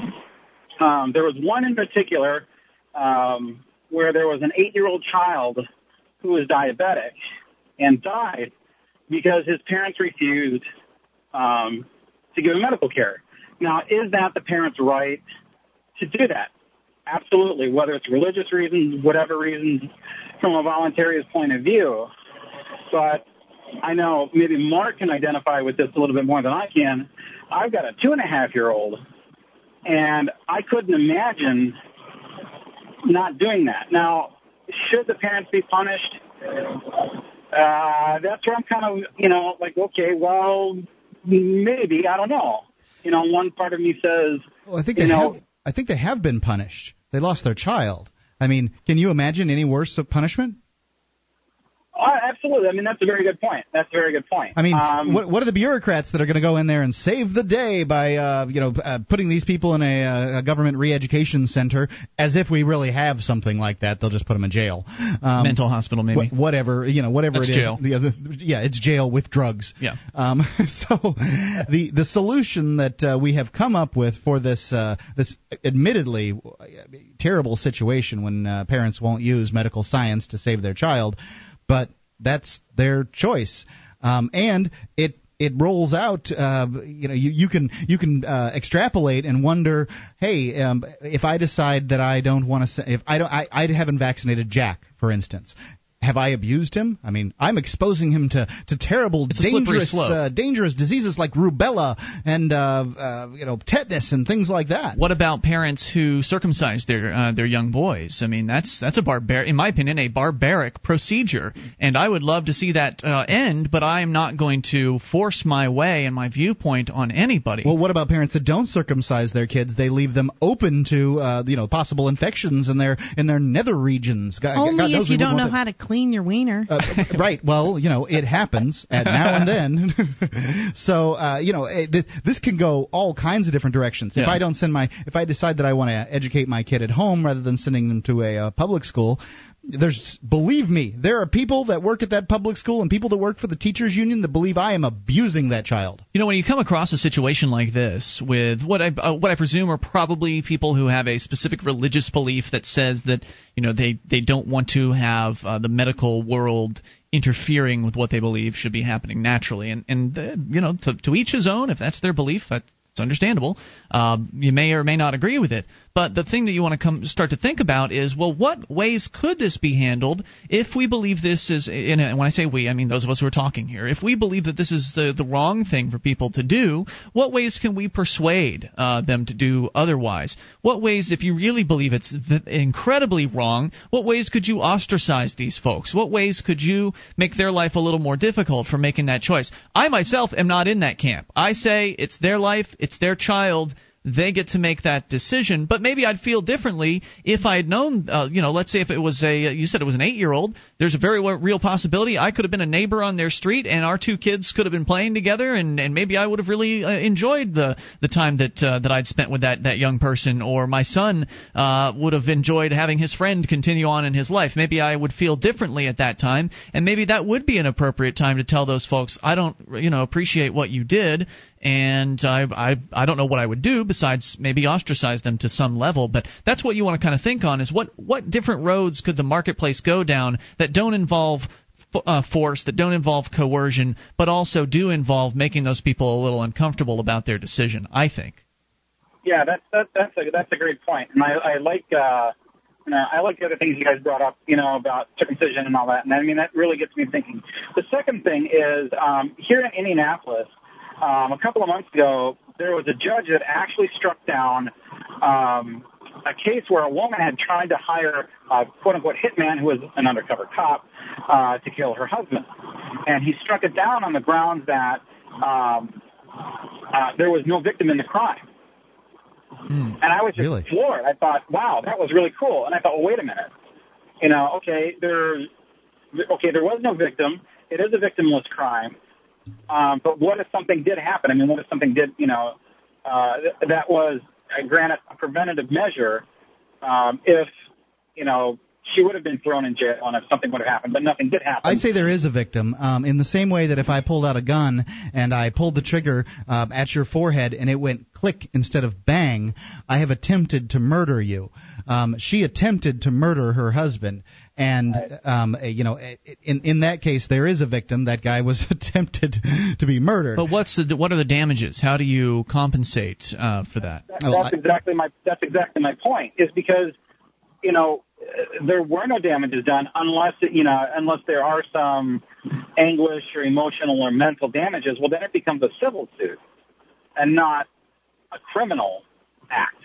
Well, I think that uh, in in the course of the divorce, he should uh, probably be, uh, th- you know, that that that should be looked at. Hey, look, This woman this tried to kill tried to kill him. That would be something, And, sure. I mean, so you know, but otherwise, he didn't really suffer he, because he didn't know about it until it was already prevented. He didn't suffer any sort of necessarily any anguish uh, from having to prevent himself yeah. from being killed because he didn't know it was it was going to occur. It's different from actually going to you and threatening, "I'm going to kill you, Mark. I'm going to kill you tonight." You know, that's different. Going out behind somebody's back and, and setting up something. But what like about the pulling the trigger on the gun and it goes click?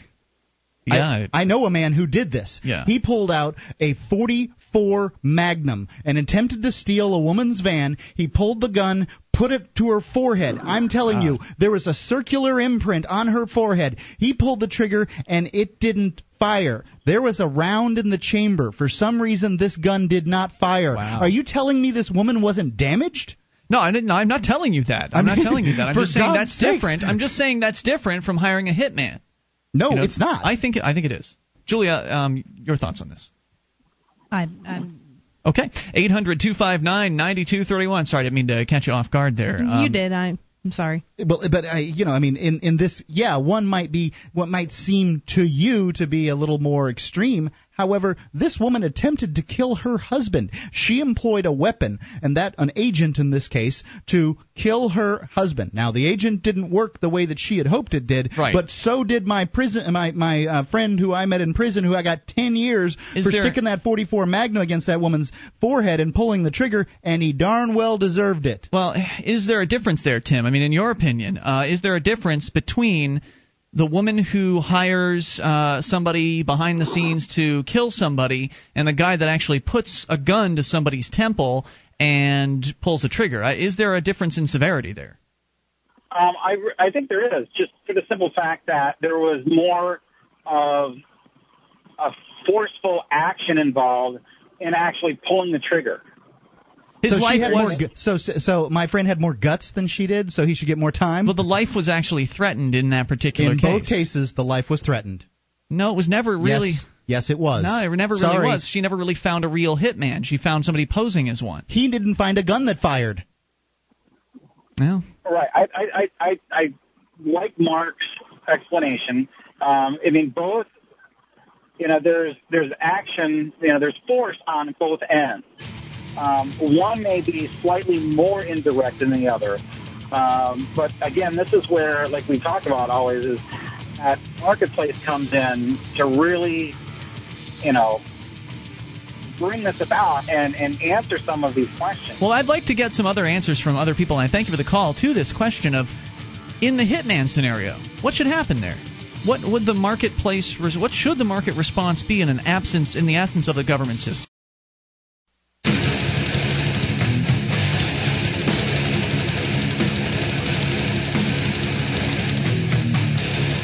Free Talk Live. You can bring up anything, just dial toll free 800 259 9231. That's the SACL CAI toll free line 1 800 259 9231. Tonight it's Ian with you. And Julia. And Mark. You can join us online at freetalklive.com. The features, they are free, so enjoy those on us. And those features include all kinds of neat stuff, like the Facebook page. You can go become a fan and keep up with us on Facebook at facebook.freetalklive.com. That's Facebook www.freetalklive.com. Now, do you have a company that needs to try something new in the area of collections? SACL CAI does collections, early outbilling, and they purchase charged off receivables. SACL's employees are trained in resolving issues for your customers and treating them with respect. They know that not only do you want to collect your money, but you want to keep your clients too. SACL CAI. Check out their banner at freetalklive.com. It's right there at the top of our banner column. That's SACL CAI. All right, so we're going to continue here just briefly with this discussion and then keep taking your calls. And I, I want to hear from people on this issue, and I think it was a good one that Tim brought up, uh, talking about these, the, the question of a woman who hired a hitman against somebody. Uh, how would something like that be dealt with in the absence of the coercive, one size fits all government monopoly court system? What if we had a market based uh, justice paradigm with competing arbitration courts, how would you deal with a, a situation where no force was actually applied, but it was intended to be used? And um, should it just be ostracism? Right. The the other the other question that one might ask is if we had a court system that actually intended to uh, restitute victims of crimes, what kind of restitution does this husband deserve? Well, that that's a good question too, and certainly that would be up to the arbitrators and would be based on, uh, I'm sure, a variety of factors. Answer the question any way you wish. I think this woman deserves punishment.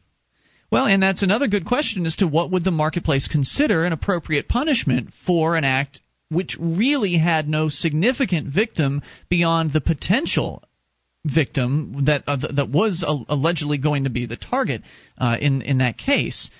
Um, and, and we come back to the question that I'd asked before, and, and Julia, you were spacing out uh, during the last segment, and it happens. It happens to me too. So my question was: Is the severity level the same as Mark is suggesting between the woman that hires a hitman to kill her husband? And the guy that comes up and puts a gun against somebody's temple in a robbery pulls the trigger, and for whatever miraculous reason, the gun doesn't fire. Is that the same? I think it is. And my reason is that if you think that pointing a gun to someone's head and pulling the trigger, but there just happen to be no bullets in it, if you think that that intention to kill is severe, then the intention of hiring a hitman, even if the hitman turns out not to be real, even if the bullets in the gun turn out not to be there, or for some reason something's going wrong, the intention to kill somebody is still there. So, yes, I believe they're exactly the same. So, I I don't know. I I don't know if I can agree with that because I think there's a real threat versus a, a threat that you don't never think became. hiring a hitman is a threat? But the, the hitman was never real. That's just it. But I mean, she thought he was. The gun was real and it had a real bullet in it. There was some sort of mistake. It just didn't fire. Right. This was not a real hitman. She thought he was. I'm not saying there aren't real hitmen out there. Certainly, there are people that will do things uh, for money, awful, awful things. What makes the bullet in the gun real, Ian? Does it have to have lead in the front of it to be real? Uh, you know, it has to have some gunpowder and something that can puncture people. Yeah. You know, if you just believe it's real, that's all that really matters. That's what the intent is. Your thoughts at 800 259 9231. What Are you is- saying, uh, out of this question here, um, what do you think about me just, you know, pulling, t- taking my 44 Magnum out to, uh, you know, the average person on the street? Nothing in the chamber, whipping it out. Now I understand 44 Magnum's a revolver, and somebody um, you know may who's trained may be able to tell that there's nothing in the chamber, but there could be very well be nothing in the chamber that I have uh, in there. You know, the other five are full of bullets, mm-hmm. and sticking it to the person's for- forehead and pulling it and listening to go click, and then saying, ha ha ha. I think that's a, that's that a threat. pretty funny? I think that's a threat against that person's uh, life well, because there was an actual threat in the case of the fake no, there's hitman. not. Not if the chamber's empty. To the person, though, there it feels as though their life is being threatened, having so a you, gun against their you, temple. For you, the difference is this guy never felt anything. Wouldn't have known. But right, he I'm never sure felt anything. He never felt threatened once until maybe after the fact when he found out that the cops had busted this woman for hiring a hitman. His wife. Um, the, yes, his yeah, wife. Um, understood. However, the so danger was clear. Okay, so you're telling me that there never if, was danger. If um, if I'm standing on a rooftop and I've got a rifle aimed you know with the with the crosshairs on your forehead and I pull the trigger but you never knew and it doesn't go off that I don't owe you anything well, odds are good you probably wouldn't get caught. Uh, Chances are good, but what like if I did? You probably most people don't get caught for hiring hitmen either. Yeah, I don't know what the marketplace. I, I mean, this is one of my other problems here, Mark. Besides deciding whether or not I these two are equivalent. I find it interesting that for you to be threatened, like you just said that because the uh, guy wouldn't the or the man never felt threatened. I mean, how can you really gauge feelings and that kind of thing? I, I guess to me, threatening somebody is threatening somebody, and it really has nothing to do with feelings. So whether they even threatening know they've someone's been threatened? Someone's life is threatening someone's life. It doesn't matter to me whether they know or not. Well, is that true? Because if I go on the internet tonight and say, I'm going to kill Barack Obama, which I'm not, I'm just saying theoretically, if I do that and nobody ever reads that blog post, is Barack Obama being threatened in any significant uh, manner? If you are being serious, I, I and Well, who's going to determine whether you're serious or not? Now we're back into now, the area. well, I'm not really talking about the legality of it. All I'm talking about, different. I'm not really talking about whether I am not. I'm unclear as far as uh, how this would work in a private market. I don't have. I don't have an answer for that. I don't either. I, I, I think that maybe there are some things that would happen that we can't really envision. Really powerful forms of ostracism, maybe interlocking agreements. Maybe you know the uh, the the woman the, the woman is renting or they're renting from somebody, and and this uh, th- this means that she can't live there anymore. I mean, who knows what kind of things the marketplace could come up with to ostracize these people. I don't know if she deserves to see the inside of a jail cell for what was maybe a, just a, a an you know a mistake that wasn't made in the heat of passion or something like that, where she was very angry and she decided to go out and get revenge, and maybe she would regret it after the fact, especially if she was being ostracized. If there are jail cells, I, be- I believe this woman deserves it. As far as I'm concerned, she employed a weapon of of, of destruction, whether it's a pistol or whether it's a, a hitman, and and you know with the intent to kill, and that's all it takes for me. Now, in the case of the Barack Obama uh, threat that you're, you know, the the you know speculation you're talking about here, you didn't take the steps that it takes to kill someone. You only made a threat Yeah. on the interwebs, and if no one ever reads it, it's not a threat, and you don't have to worry about it. But if somebody reads it, it is a threat. Then you've got to worry about it, right? I guess I, I have to say I'm a little We're not talking about threatens uh, threats here. We're talking about people. Well, we were taking- talking about threats in that instance. We're ta- we're talking about people taking definitive action to kill people. even if the actions don't lead towards it doesn't that. matter whether they lead to it or not. So, what do you think the appropriate? Uh, I mean, you say they should see see the inside of a jail cell. I've said on Yeah, the I said if there are jail cells, that they should see the inside of them. well, I there think, will be jail cells, I think, for the most dangerous of people, and that's what I've advocated in the past. as is far if- as I'm concerned, this woman, all this woman's property is forfeit to this man. that seems that seems reasonable.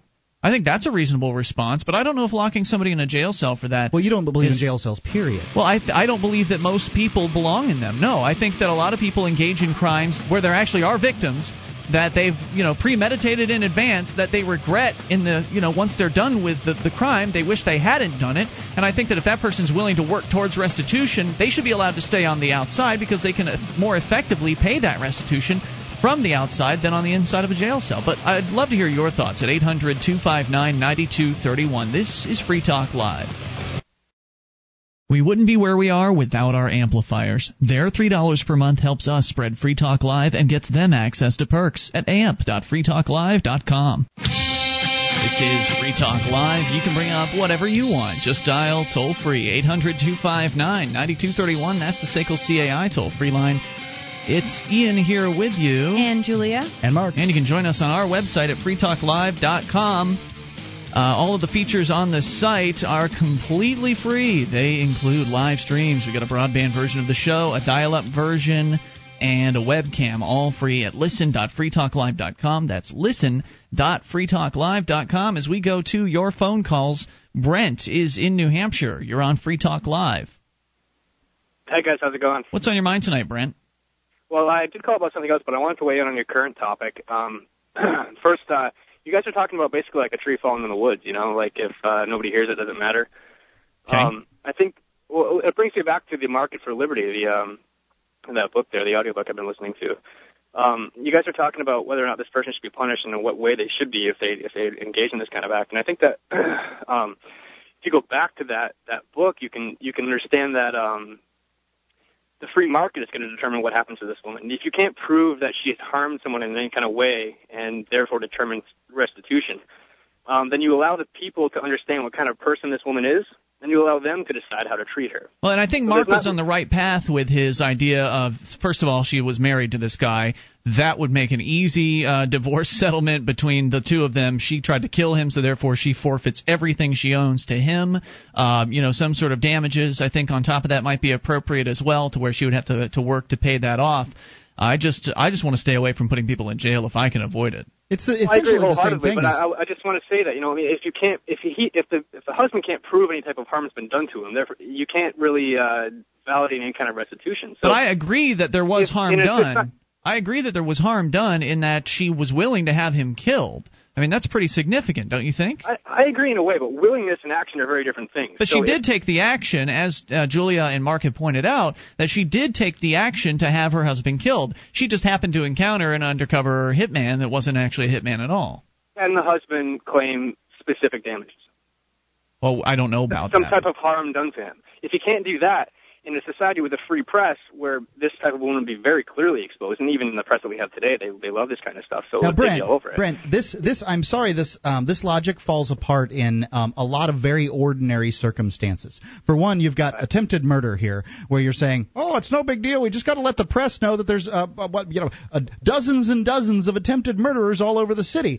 Um, so you know, who cares at that point? You're hearing about attempted murderers all the time. It- it's not big fat cares. Hairy deal. cares, and It's I'd also like to point out that people that kill their children in uh, ritual satanic uh, uh, situations, no big deal. Who's who's harmed here? Um, uh, you know, there's all kinds of situations where you can't find a victim who has been harmed.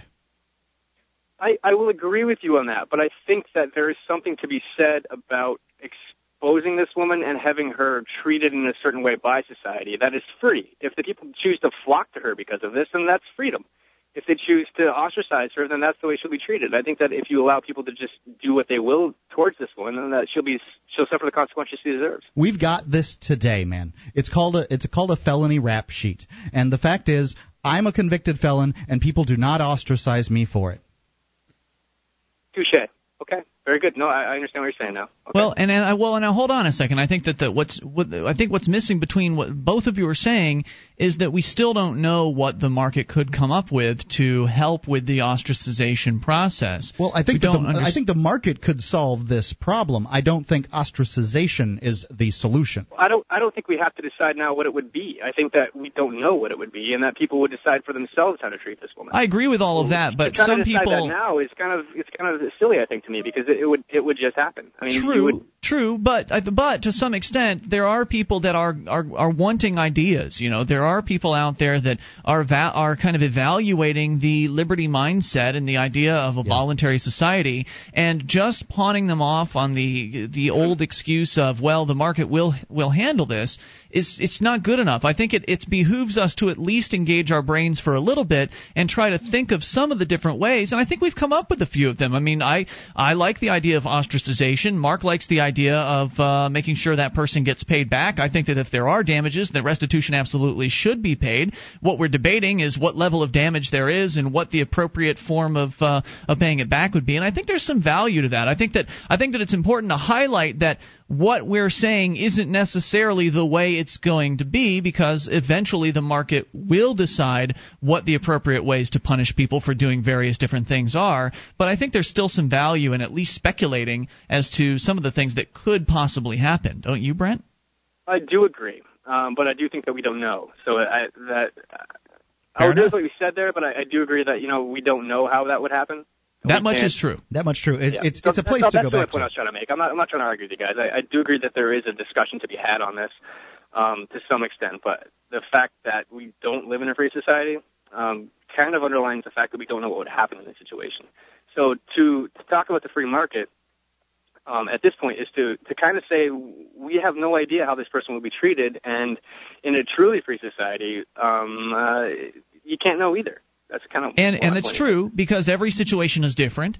Every uh, every encounter of a dangerous uh, order will be having different facts surrounding it, and each case would be all of that stuff would be taken under advisement by whatever arbitration court or whatever the market situation would be that would be looking at this as a case. Unlike the current government structure that we have, where it's one size fits all. They have this statute. If it doesn't fit within that statute, it might fit within another statute, and they're very rigid. They're very strict as to what applies where, and it's not good because it doesn't allow for customization. It doesn't allow for the the facts of the case to really come in and be be heard and be analyzed and be decided upon. They just have only a, a set amount of things that they can do by the the law, the legal system that they have. And so, one thing I know we can all agree on is today it's a tragedy when something like this happens. It's a double tragedy because you've got the initial crime where the you know the woman hired somebody to kill her husband, and then you've got the follow up crime of the state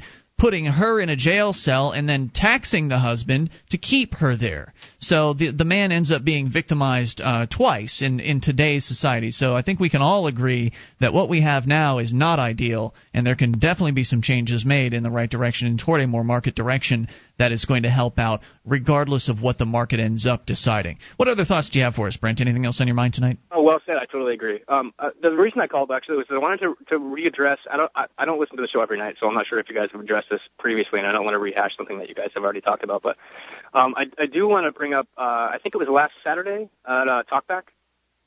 What about it? Is that correct? With the uh, the All Star cast there, I, I listened to the uh, podcast. Yeah, Um, Mark, um, uh, Mark and myself, and Toby and Nick from FreeMindsMedia.com, and Sam Dodson from ObscureTruth.com. A lot of the personalities you hear on this show called into a local talk show here in the Keene, New Hampshire area called Talkback, and you can hear that archive at FreeKeene.com. But what about it? Well, I, I, first of all, I want to applaud you guys for the effort you guys did make that day. I think that it was beautiful. Oh, they were on the Um, ropes. Cynthia was so could hear- frustrated. Fighting metaphor. hear them over the over the the airwaves squirming in their seats. I mean, these people were just You could- completely scared to answer You could questions. actually hear the cognitive dissonance uh, in, oozing from her her brain. Well, the, the the the mayor actually said, "I don't think I don't think you're asking me a fair question about why it is that people can take pictures in the same uh, same building of me, uh, but they can't take pictures uh, for any other reason." You know, he, Oh, it's totally appalling. And, and the, the point I wanted to make is, is uh, obviously aside from the very clear uh, atrociousness of their inability to answer your question. Um, on top of that, the, the callers that did call in um, after you guys did call in about you know the, these people who were criticizing the Free State Project and uh, these liberty activists, mm-hmm. they really didn't have anything to say. They missed the point of what it was you guys are trying to do. None of them addressed the issue that you were discussing, and they completely overlooked um, how how disgusting it was that these people couldn't answer your very simple question. And Oh, what yeah. they did do, what they did do was attack uh, liberty activists. They called them childish, Childish. and uh, sure. you know, oh, and to point trivial. that Your out. points were trivial, is what uh, one of them said Yeah, snidely. and- and exactly open- trivial. I mean, these, an open people court were, system's trivial. Had nothing to say, and they completely missed your point. And um, while that's sad in some ways, it's also something to be pointed out because you know people who uh, oppose liberty, um, I think, make a lot of arguments about how it's uh, how it's trivial and how these people are acting um, selfishly because they want you know attention and things like that. But what they really don't understand is that these people are making very serious sacrifices. Um, I know I that, consider uh, them. I consider them investments, not sacrifices. But I understand where you're coming from. It's common, uh, common word, and I, I think it should be used less. Thank you for the call tonight. Uh, and yeah, it's it's certainly they, they don't have much. I mean, the opposition, the statists, they've got some personal insults, some name calling, uh, but no real logic. More on the way. It's Free Talk Live. This is Free Talk Live, your show. Bring up anything, even in these remaining moments, enough time for your call. If you make it right now at 800 259 9231. That's the SACL CAI toll free line, 1 800 259 9231. Tonight, it's Ian with you, And Julia. and Mark. and you can join us online at freetalklive.com. The features are free, so enjoy those. And if you like the show and you want to help support Free Talk Live, well, what you can do is you can learn how to promote us by going to promote.freetalklive.com. There's a whole list of things that are mostly free that you can do, some of them low cost, like printing flyers, that you can do to get Free Talk Live into more ears around the world, expose new people to the ideas of freedom. So go to promote.freetalklive.com as we go to your calls. Gene, the Christian anarchist, on the amp line. Hey, Gene. Hello, guys. Hey, what's on your mind tonight? Well, I wanted to tell you the one, probably about the only thing I agree with Obama on. But before that, for all the people out there that are convinced that we're going through this global warming thing, I'd like them to go to YouTube and type in three words global warming and Carlin, C A R L I N. Mm-hmm. They're going to come up with uh, oh, four or five hits at the top, and one of them's going to be George Carlin's amazing comedy routine about global warming. It's fantastic. He says uh, what I've been saying for a long time that this planet is just too darn big for these little tiny ants called humans to do anything to it. And uh, the second guy is a Dr. Alan Carlin, who is a 38 year EPA scientist who actually submitted a report showing that the global warming is not occurring on this planet, and the CO2 is does not appear to be uh, relative to it. And that report was suppressed. So there's quite a few video clips on uh, those two guys, and uh, if you like a good funny routine, uh, Arlen, uh, uh, uh, George Carlin is extremely funny, although he's a little bit coarse at times, as everyone knows. Thank But, you uh, uh, for the recommendation, Gene. What else was on your mind tonight? But he's extremely funny. So, what's the thing you agree Um, with uh, Obama on? I finally agree with Obama on something. He came out and said that that police officer that arrested that uh, professor in his home was acting stupidly, and I have to say that I really agree with him on that. Didn't he re- uh, retract that? I didn't follow that situation very Um, he closely. has. He's he, he's done like all politicians and uh, and backpedaled, but uh, uh, when he said it, I agreed with him, and I still agree that it was stupid for this officer to arrest somebody in their own home, uh, tramping on the castle doctrine, which uh, basically says that a man's home is his castle. Mm-hmm. And it doesn't matter if this professor was being abusive to this jackbooted thug who was in his in, in this guy's castle trying to boss him around.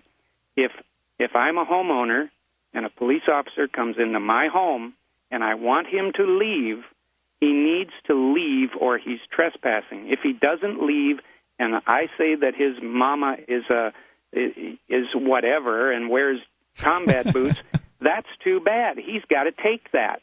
He cannot arrest me in my own home for abusing him when he shouldn't be there. I agree completely. And yeah. and and this is the one time when I agree with Obama. I, of course, he's backpedaled on it since then, but uh, uh, the police are just totally out of hand, uh, and all of the police now are rallying behind this cop. Right, of course who, they are. Who, and, and uh, you know, apparently this was a pretty good cop, and apparently he's not racist by all uh, things that I've read. Is he's not a racist guy, but he was still totally out of line in telling a homeowner what to do in their own home.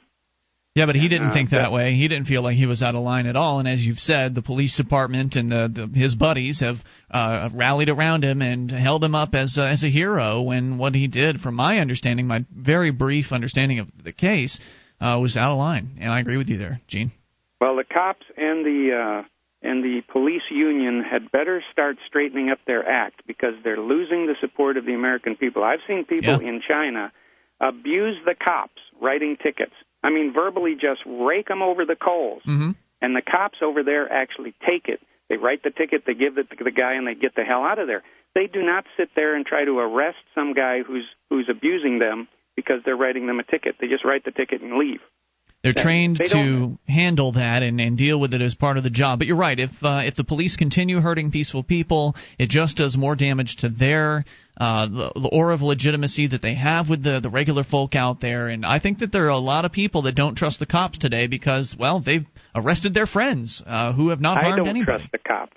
I, every time I pull up to a stop sign, I try to save the planet. By the way, I'm I'm concerned about global warming, so I run every stop sign that I can because stopping at a stop sign wastes fuel and wastes time, and both Yes, of sir. those affect global warming. So so I do what I can. I run every stop sign. Right, but and I this do is- watch Safely. for those cops because it's the cops that I spend my, most of my time looking for when I'm driving, rather than road hazards, which is what I should be looking for. You know, and this is Good the point. same organization, the government, that people want to be in charge of, uh, you know, preventing global warming. The same organization that puts up these red signs that want you to come a, to a full and complete stop in front of them, when the vast majority of the time that you, You don't need need to. to do that in order to safely conduct your vehicle. Um, you know, that a yield sign would do just fine. And if somebody, you know, ran through the intersection too quickly and caused an accident, that person failed to yield the right of way and caused an accident. They I'm could a have done that with huge fan of yield signs. they could have done that with a stop sign just as easily. And I would like to remind everybody that 90% of this globe, uh, in the civilized countries on this planet, they don't use stop signs. 90%. Thank you, Gene. Thank you for that. I appreciate the call tonight. 800 259 9231. All right, Mark, I know that you've been critical of the, uh, the, the right to travel disobedience here on this program.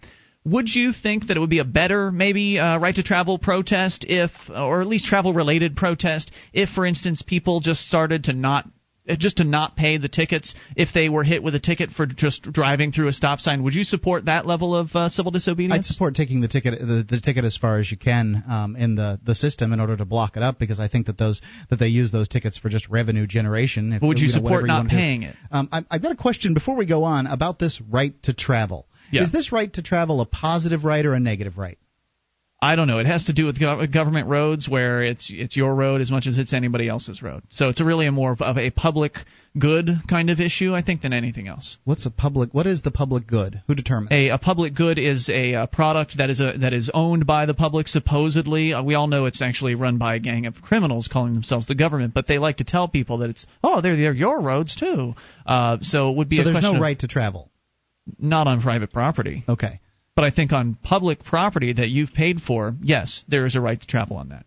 I, I, you know, I think you have the right to, to use public property in the manner that it was uh, specified, sure. But um, the public gets to specify, I suppose. So I does mean, that mean you you you actually support people paying fines for red light uh, or for uh, stop sign violations? they can do what they want on that. I mean, I I, I wouldn't I wouldn't Is that is, is that is is that a better protest in your opinion than a full on I'm not going to show you ID kind of travel protest? I, I think that that would uh, I think it, it it makes more sense to people. Would you pay the ticket if you got a red uh, if you if you I would take the sign ticket, all the way uh, as far as possible, and then, uh, And then jam up their up? system, and then jam up their system by going to jail. Okay, so you would not pay. So therefore, you do support people not paying for stop sign tickets. That's fine. Great. I love that. I think that I think that would be a great uh, thing to do because I think that's a, one of the issues that people would really agree with us on. I think that that's uh, a much more popular. What I don't uh, support, uh, you know, I, I think there's an opportunity when one is stopped to educate everybody involved in why it is that you're doing it, doing what you're doing. You know, take take the opportunity that you're given to speak and do so and educate people on why it is. You know, don't berate them and and you know, talk down to them and things like that. Completely agree. Let's go to Chris in Pennsylvania. You're on Free Talk Live. Hello, Chris. Hello, how are you doing? What's on your mind tonight? Um, I just wanted to talk to you about the uh, assassination Yes, sir. uh, thing. All right. Well, uh, the NAP, the non-aggression principle, for anybody who doesn't know, Mm-hmm. um, states that the initiation of the use of force uh, is immoral. Now, it doesn't matter if the uh, initiation is successful or not, and uh, if you try to hire somebody else to kill, that's still initiation of force. And uh, as far as punishment goes, I guess an arbitration court would rule how much a uh, settlement would be, and if somebody decided not to pay that, uh, Stefan Molyneux has some great things in about how people are ostracized right on his front page. Uh, they can't buy food, they can't have a place to stay, they can't walk anywhere, they can't do anything in a free society if they are in violation. Those are some of the things that I was talking about. Uh, what what are the things the marketplace would come up with to ostracize these people that are are have done wrong, but may not necessarily deserve to just be rotting in a jail cell? And I know that Stefan Molyneux is definitely one of the thinkers that is out on the forefront of coming up with some some ways that the market could organize to uh, to make their lives very difficult. Yes, I agree. Um, he is probably one of the better philosophers out there right now. And uh, I guess that's all I had to say, other than uh, I will be in Keene next month, so I hope to see you guys when I get there. You, are you moving to Keene? yes, Oh, I'm. wow. Uh, I've been on the forums. uh, talked to you for a little bit, Anna Philo. Well, congratulations on that. What was it that made you decide to join the Free State Project? Uh, Sam Dodson actually getting arrested uh, in April. There you go. That that is the exact reason why what Sam did was valuable. Oh, that, I was just going to say that exact thing, and we happened to have a guest on the beginning of the show who was criticizing Sam for what he did and what it would do for the liberty movement. And I mean, there's your There's endorsement right there. Thanks for that. We'll see you here in Keene sooner rather than later. And thank you guys for being on the show. And we'll see you tomorrow night online in the meantime at freetalklive.com. Attention, all active duty members and veterans of the U.S. military. Your proud service to your country entitles you with the right to participate in special VA loan programs with benefits not available to the general public, like the ability to purchase a new home with no down payment or mortgage insurance, or refi with cash out, up to 100% of your present home equity with less strict credit criteria. You are entitled to these benefits. Review them online at varadio.com. This is Tim Lewis from iFreedom Direct and a veteran of Operation Iraqi Freedom. I want you to know that as a member or veteran of the United States military, you've earned special rights and privileges. On your feet! And get the details at varadio.com. iFreedom Direct Corporation is a private lender approved by the VA and licensed in most states. In certain states, certain restrictions and limitations apply. For a current list of licenses, disclosures, and all benefits, go to varadio.com. varadio.com.